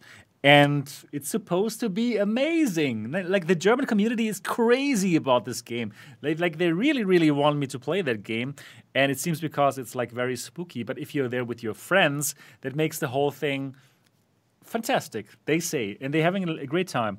Uh, um, Tony, is that is that a game that you have tried or that you would try? Yeah, I tried it. It's on Viveport Infinity. It was like one of the big things that they got recently. By the way, just anybody out there, if you have a PC VR headset and you want to try a lot of games, I cannot recommend Viveport Infinity enough because there's just so much stuff. You you can sample so many different things on Viveport Infinity, like Paper Beast, like like Phasmophobia. They have like the Walking Dead Saints and Sinners is on there as well, and just tons more stuff, lots of stuff.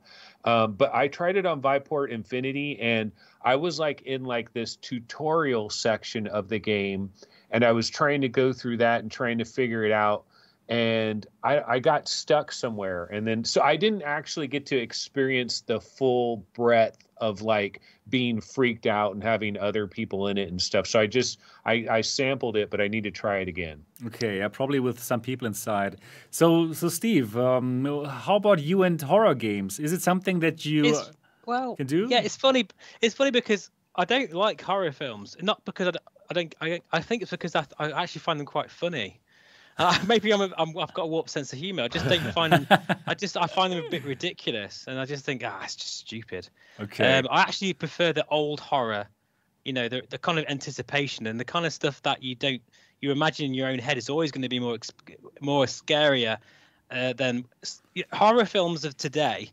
Are just so gory and graphic that they're not scary. They're just gross. okay, and got that's, it. that's the difference. So, this game has it got? I haven't played it, by the way, but has it got that uh, sort of suspense and that kind of Yes, feeling of they're building it up. That's that's what they're doing. that's that is the key to horror. Yeah, not, exactly. Not gore and visual. It's what you don't see that's that's scary. I think that that's makes that's exactly what this game is delivering, and they even don't have jump scares, which I like because I hate jump scares. It, it just makes me jump like like crazy. It's That's, yeah, too right. That's Yeah. what it's about. yeah, right. So probably this is something something interesting for you, Steve. Who knows?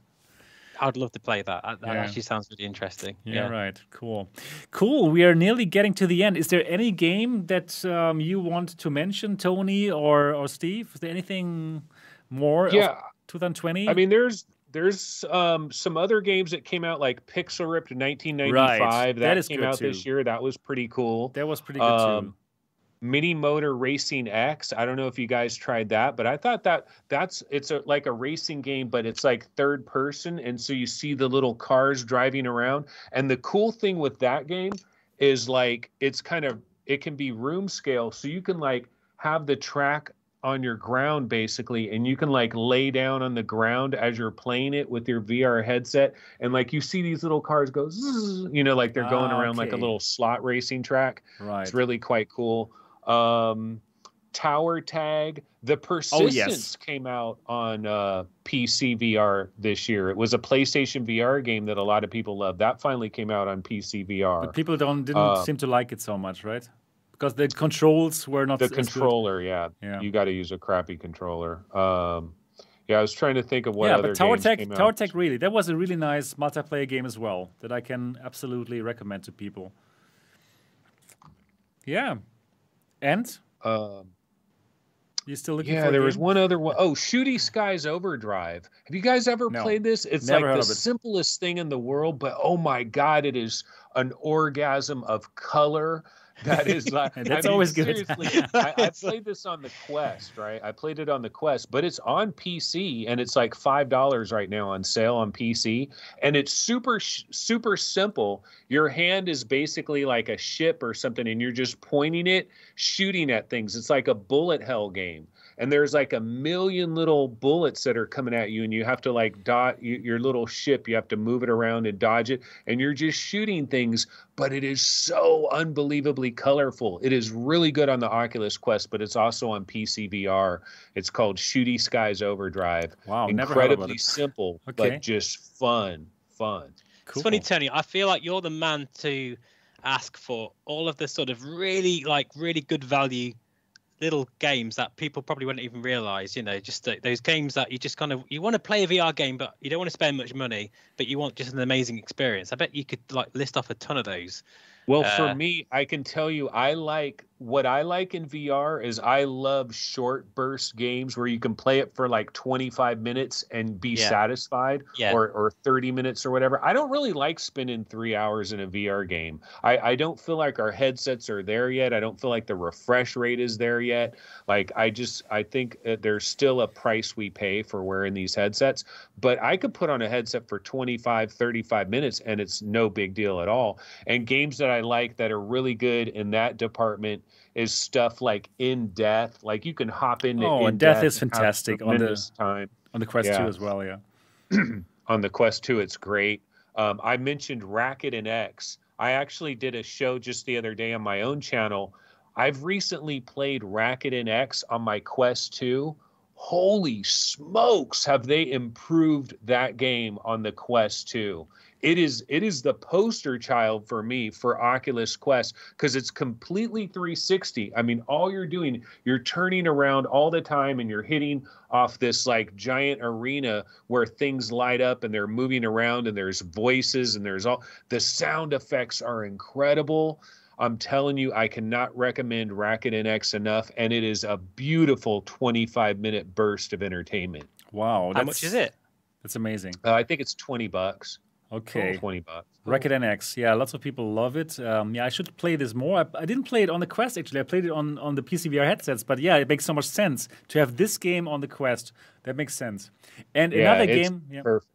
and just like you also mentioned, the game that I can also recommend as a really an amazing game of 2020 is In Death Unchained. So In Death is a fantastic game, right? Like a bow and arrow game that's really cool and very satisfying to play. But on the Quest 2, on the Quest, it just shines. It's just so amazing what you can do, and they keep keep on coming with new content. So definitely, In Death is another great game that I can totally recommend for you guys. Cool. Very good. Yeah, so we nearly made it now, I think. But before we, we get to what um, our community, what the, the viewers thought, because before we come to the to the end of the to the polls, I still want to give people who are watching this right now the chance to to go to the polls and to cast their own vote. So choose. These are the last moments where you can choose your game of the year 2020 or your VR hardware of the year 2020. Please check out the link in the description of this video and uh, yeah, choose your game. And in a couple of minutes, I'm going to tell you guys the result, tell you your favorite game and your favorite hardware of the year 2020. But before I do so, I simply want to wrap up and I want to ask Tony first, how was your year 2020 in hindsight? Do you think it was a good year for VR? What was the outstanding things and in general, what do you think about 2020? Wow, man, it's hard for me to to try to put 2020 into a box because like there's there's really some really good things happened and some really bad things like i think there's a lot of bad things that have happened in the vr world in general that people don't know about yet that the reality of it hasn't it's it hasn't trickled down to the end level consumer yet. And i think a lot of where the pain is going to come is the hardcore PC VR players. I think in the future years, I think they're going to notice that like Medal of Honor, Lone Echo, like these really elaborate PC VR productions like Half Life Alyx, like these games are going to get more and more rare. And what we're going to get instead is we're going to get stuff like Population One, where they basically changed Population One, where the PCVR version kind of got watered down because it's they're designing it to work nicely with Quest, and so it's a quest central world that we're living in now. This is just the reality, and it's going to have some trickle down effects that are going to happen to PC VR. Now, I'm not trying just, to say. Sorry, I'm going to be back two seconds. I'll be back in a minute. So I keep talking to yeah. back no, problem, no, no problem. Yeah, no I know problem. what he's going to do. Um, I thought he wanted to really uh, argue a point with me, but um, what I was going to say is that. Um, damn, what was I just talking about there? It's like um so yeah the the quest is going to affect Oh, here's what I was going to say. Okay. So PC VR it's not necessarily going to be a complete and utter nightmare because we're going to get stuff like Tower Tag and Paper Beast and you know Walkabout Mini Golf and and Shooty Skies Overdrive and and and and uh, Project Wingman and and we're going to get these small they're not going to be AAA we're not going to get so much AAA. We're going to get Vin VR Adventure. We're going to get these smaller games, and they're still going to be good. But some people, when they buy VR, they're like, I want like Grand Theft Auto 5 VR. Where is it, man? I want Fallout 4 VR. I want Skyrim. You know what I mean? I want so Assassin's Creed. Yeah. And um, and you're gonna get Assassin's Creed if you got a Quest too. Yeah, so right, right. It, you know it's kind of this weird thing but yeah so it's been really good and really bad i mean on the good side we we have here's the best thing about vr right now sebastian yeah the best thing about vr is that video that video that went viral of three little kids opening up their Christmas presents and they were Oculus Quests uh-huh. and they were running around screaming. Have you seen that little I haven't, video? I haven't seen the video. I haven't oh, seen it. Over. oh, really? It? Okay. It's three kids. They're opening their Christmas presents, and all three of them got Oculus Quest, and they're like opening it up. They're like, "Oh my God, it's a Quest!" And they're they're like running around their house and everything. And that is the video. That is the power of two hundred and ninety nine dollars. Right, right. It is really changing the game. Developers that are making Quest games get ten times the amount of sales exactly. on the Oculus Quest.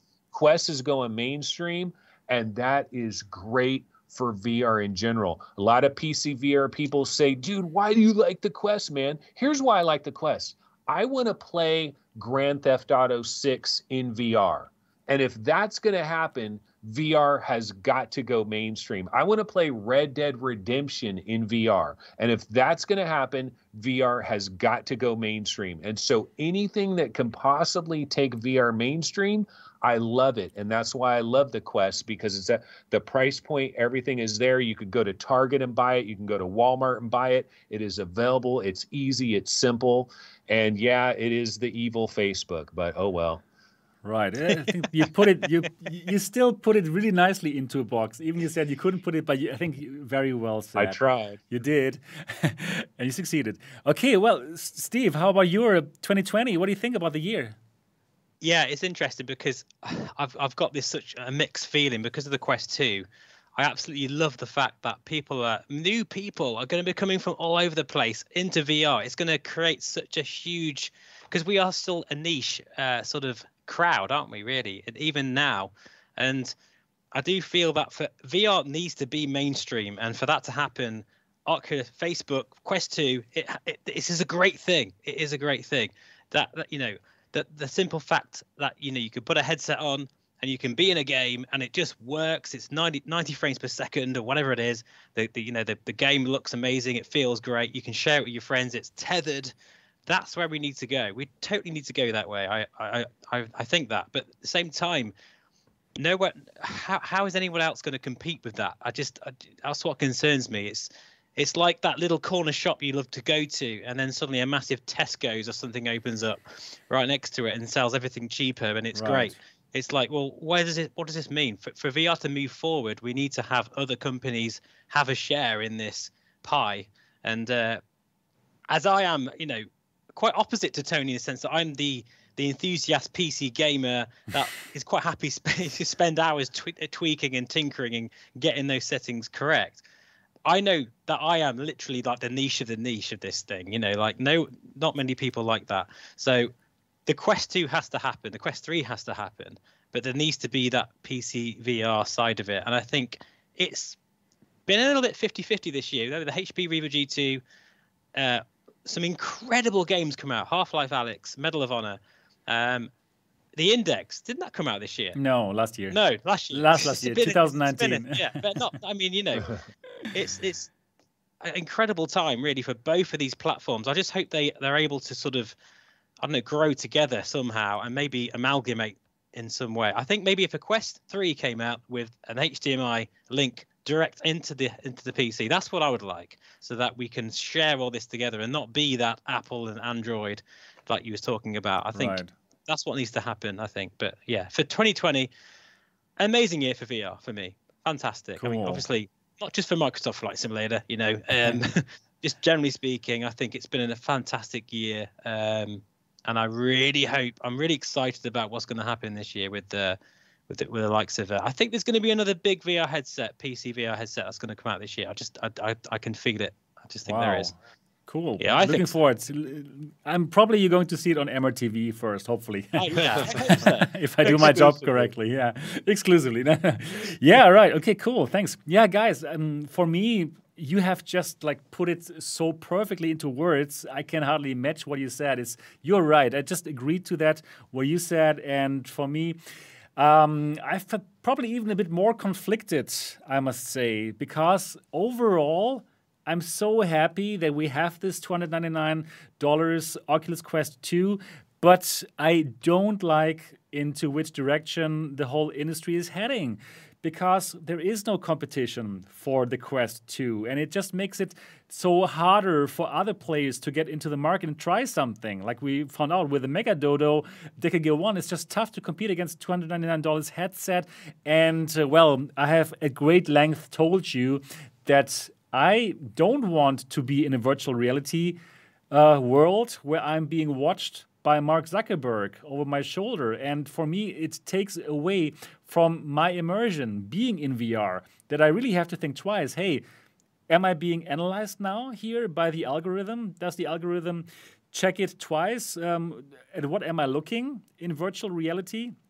I cannot even have my private time anymore in VR that I could probably enjoy before because I have to worry what is being sent to the Facebook servers with the cameras right? Probably there's something that I don't want to be tied to my real name. So I must honestly tell you, I didn't enjoy the direction that VR was taking in 2020 because yes it is a super cheap headset for 299 but it just comes with so many yeah strings attached that right now people don't see it because it's about playing beat saber and stuff but five years down the, the line when we work in VR, when we meet our friends, when socializing works in VR, and well, we're being monitored, and well, we now in this time gave them the permission to do so. Wow, guys, I must tell you, I really feel super conflicted and I didn't like the direction that the industry is going. And also for PCVR, it's going to be tough for game developers to make those games, to make these like really like big games for PC VR when they see, okay, but I would sell 10 times more if I simply did a Quest game. And of course, it's about money. So of course they're not going to put all that effort into the PC VR games, right? And we're not going to see Medal of Honor 2 in on, on the PC. We're going to see something else that's on Quest and that's not as ambitious as I don't know, like Half-Life Alyx was. So in the whole thing, I must tell you guys, I am not really happy about the direction that VR took in 2020 and i don't think it's going to get better in 2021 oh god. Well i'm so negative. You know i'm like you know i'm like i'm like the super positive guy right in general. If you know my channel i'm like ah i love i love vr I, i'm so enthusiastic about that. I love everything about it. But 2020 i felt a bit unhappy about it. But valve isn't isn't valve going to release another two didn't they like say they're going to release three big VR titles? Yeah, well, changed. They, there was they, they, they said that like uh, a couple of years ago that they were working on on three big titles. I think but, another one's coming. I yeah, it could be, could be. But but do you really think that will change the, the direction that we're taking right now? Like I personally don't think so. So yeah, Half-Life, Half-Life Alyx was amazing, but it didn't turn things it around for PC VR. Yeah. I don't think so, right? So yeah, it's Half-Life Alyx. Isn't that one of the games that actually lived up to its hype? Like everybody it did. actually it did. down on it. This really lived up to its hype. It was amazing. Yeah. yeah anyway, so um, to finish off my rant here about 2020, um, I think yeah, this this part was not so great, right? About uh, the direction that everything took. So I'm really, really hoping and I'm rooting for HTC or for Valve or for any of the big companies, uh, Microsoft, Google, Apple, to come out with something that could be a competitor for the Quest 2. And that's not because I hate Facebook. It's because I think it would even be better for Facebook if there was a competitor, because then they would have to think twice about things like um, forced Facebook login. Probably they wouldn't do it if there was a competitor that doesn't force them to log in with social media, right? So I think to have this kind of competition is really important for the market. So I really, really hope for a competitor that can can be good for for Facebook, for the whole industry, and for us as a consumer. That is what I hope for.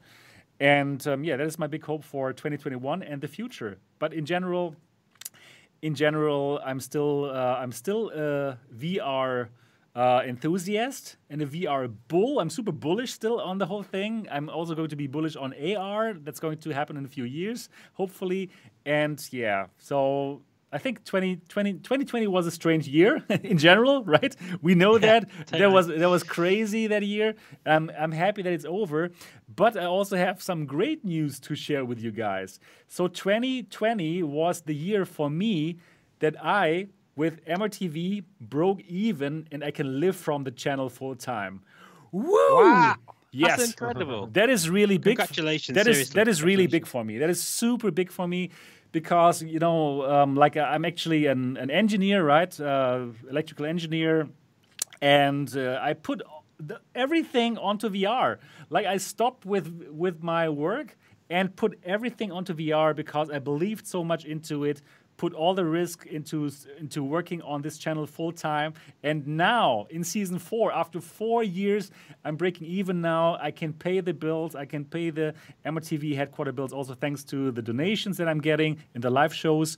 Um, and yeah woo MRTV is here to stay. And I broke even and I made it and I'm so unbelievably happy. So something positive came out of 2020 for me Cheers. Especially considering... Honestly, I'm going to drink to that. Yeah, cheers. My, yeah. yeah. Yeah, so I'm really happy. pretty amazing. That is that awesome. Is. Thank you, man. Thank you. Yeah, that's so I've been I've been really like working my ass off on this channel, as you know, for the last years, and yeah, broken even and yeah, can keep on doing what I love, right? Talking about VR. And uh, yeah, I made this my profession, and I'm really proud that I made it happen without like um, sucking up to Facebook and stuff. You know, that, that's that's what always what this channel was about. That I don't, that I yeah, that I um, serve the viewers, the subscribers, and not HP and not Oculus and not Pimax. That I'm really about like giving you honest uh, reviews and uh, yeah, yeah, I'm super happy and proud that I made it. It was a tough road, and I'm not finished. I just broke even, so I can I can live from it. And um, yeah, that's what I want to tell you about 2020. So for me, that was a good year because I made it. I think it's rare these days to have a huge, big YouTuber and to have them still unbiased and completely independent. And yeah, honestly, thank you, man. Congratulations. I, thank you, man. Thank you. But I'm not big, right? I, I wouldn't say big. I'm like, uh, yeah. I think was, so. Oh, thank you, man. Thank you. Great. Well, to break even though is pretty incredible, and yeah, I can say I met Sebastian in real life at GDC yeah. in 2019. And the one thing I can say about Sebastian is he is all in, man. Like this is his like like I was, really I was really watching him before before we even started talking and stuff. He's like setting up his tripod, getting his camera ready. Just like he is, he's got plans. He's attacking it. He's going after it. He's all Thank in. You, so, I mean, I give you credit for being completely all in on it. thank you. I am all into this, really. Yeah, thank you, Onikazi, four or five dollars. Cheers. Yeah, yeah. Lots of adult beverage uh, beverages had to be drunk to reach this break-even point. Anyways, enough about me. Um, yeah, it was. Uh, 2020 was very special for, for the whole world. Hope 2021 is going to be better. And before we end this today's podcast, now let's have a look at the results. So, the best, let's start with the favorite VR game in 2020. And Half-Life Alyx won with 74 no 74.4%. Congratulations, Half-Life Alyx. On the second on the second place, Microsoft Flight Simulator, 11 oh, wow. 11.5%. Nice one. That's fantastic. Congratulations. That's on the third place, Star Wars Squadrons, 6.4%. On the fourth on the fourth place, Walking Dead Saints and Sinners, 2.6%. And yeah, I'm going to share the link to the results uh, later after the show. So, Half-Life Alyx, congratulations. And now let's uh, have a look at, wait a moment, let me go there to the hardware section. Wait, what G2's is going to win? Why? What is the hardware section? Let's see. And wow, that is that is that is interesting. What was the best VR hardware 2020? So 60.8% chose the HP Reverb G2. Wow. Oh, yes. wow. wow. That is really that interesting. Is fantastic. That is really interesting. Congratulations, HP Reverb G2, for making it happen, even though there was a, a, a flawed launch. But seems like the people who got it still enjoyed it very much and congratulations. It is an amazing headset. it, it is really an amazing is. headset. It really is. And um, yeah, HP, if you're watching this, our friend Tony here, he would love to check it out. Yes. Yeah. So do send him one to check it out. Definitely. Right, Tony? Yeah, and I'll send it right back. At, like yeah. I can send it back in two months. So just no give problem. me give me 60 days with it. Okay. And I'll I'll give everybody my opinion. I'm sure. going to share this with the HP um, people, and um, hopefully you're going Definitely. to be able to try it out. Number two, Oculus Quest 33.8%. Yep, respectable. And um, Vive Cosmos Elite 0%. and we still have um, Pimax 8KX 5.3%. Yep, very interesting. So, wow, what an, what an interesting poll. So, yeah, Half-Life Alyx and the, G, the G2. So, the best thing that you could do in 2020 was play Half-Life Alyx on the HP Reverb G2. yeah, totally. It's, it's, it's a good, it's it's a it's a really incredible thing to do. Okay, wow, that's it for the third episode of the Next Dimension podcast. I really hope, no, we really hope that you enjoy this show. If you do, please do give this a thumbs up. Share this episode with your friends, tell them about it, and hopefully next week, next week, Saturday, see you again here for the fourth episode of the Next Dimension podcast. Also, you will be able to find this show on SoundCloud, on Spotify, on Google Podcast, on Alexa, not yet on iTunes because Apple still has not give, given us the permission to, to, do, to do this, but on the other podcasts um, places, you will be able to find us. And we would definitely be happy about a positive review of this very young podcast, but lots of people watch it here. And it seems like you enjoy this, guy. So also do leave your comment under the podcast to help with the algorithm and simply tell all the people about it. That's it. That's it for the third episode of the Next Dimension podcast. And see you next week. Bye bye. Take care.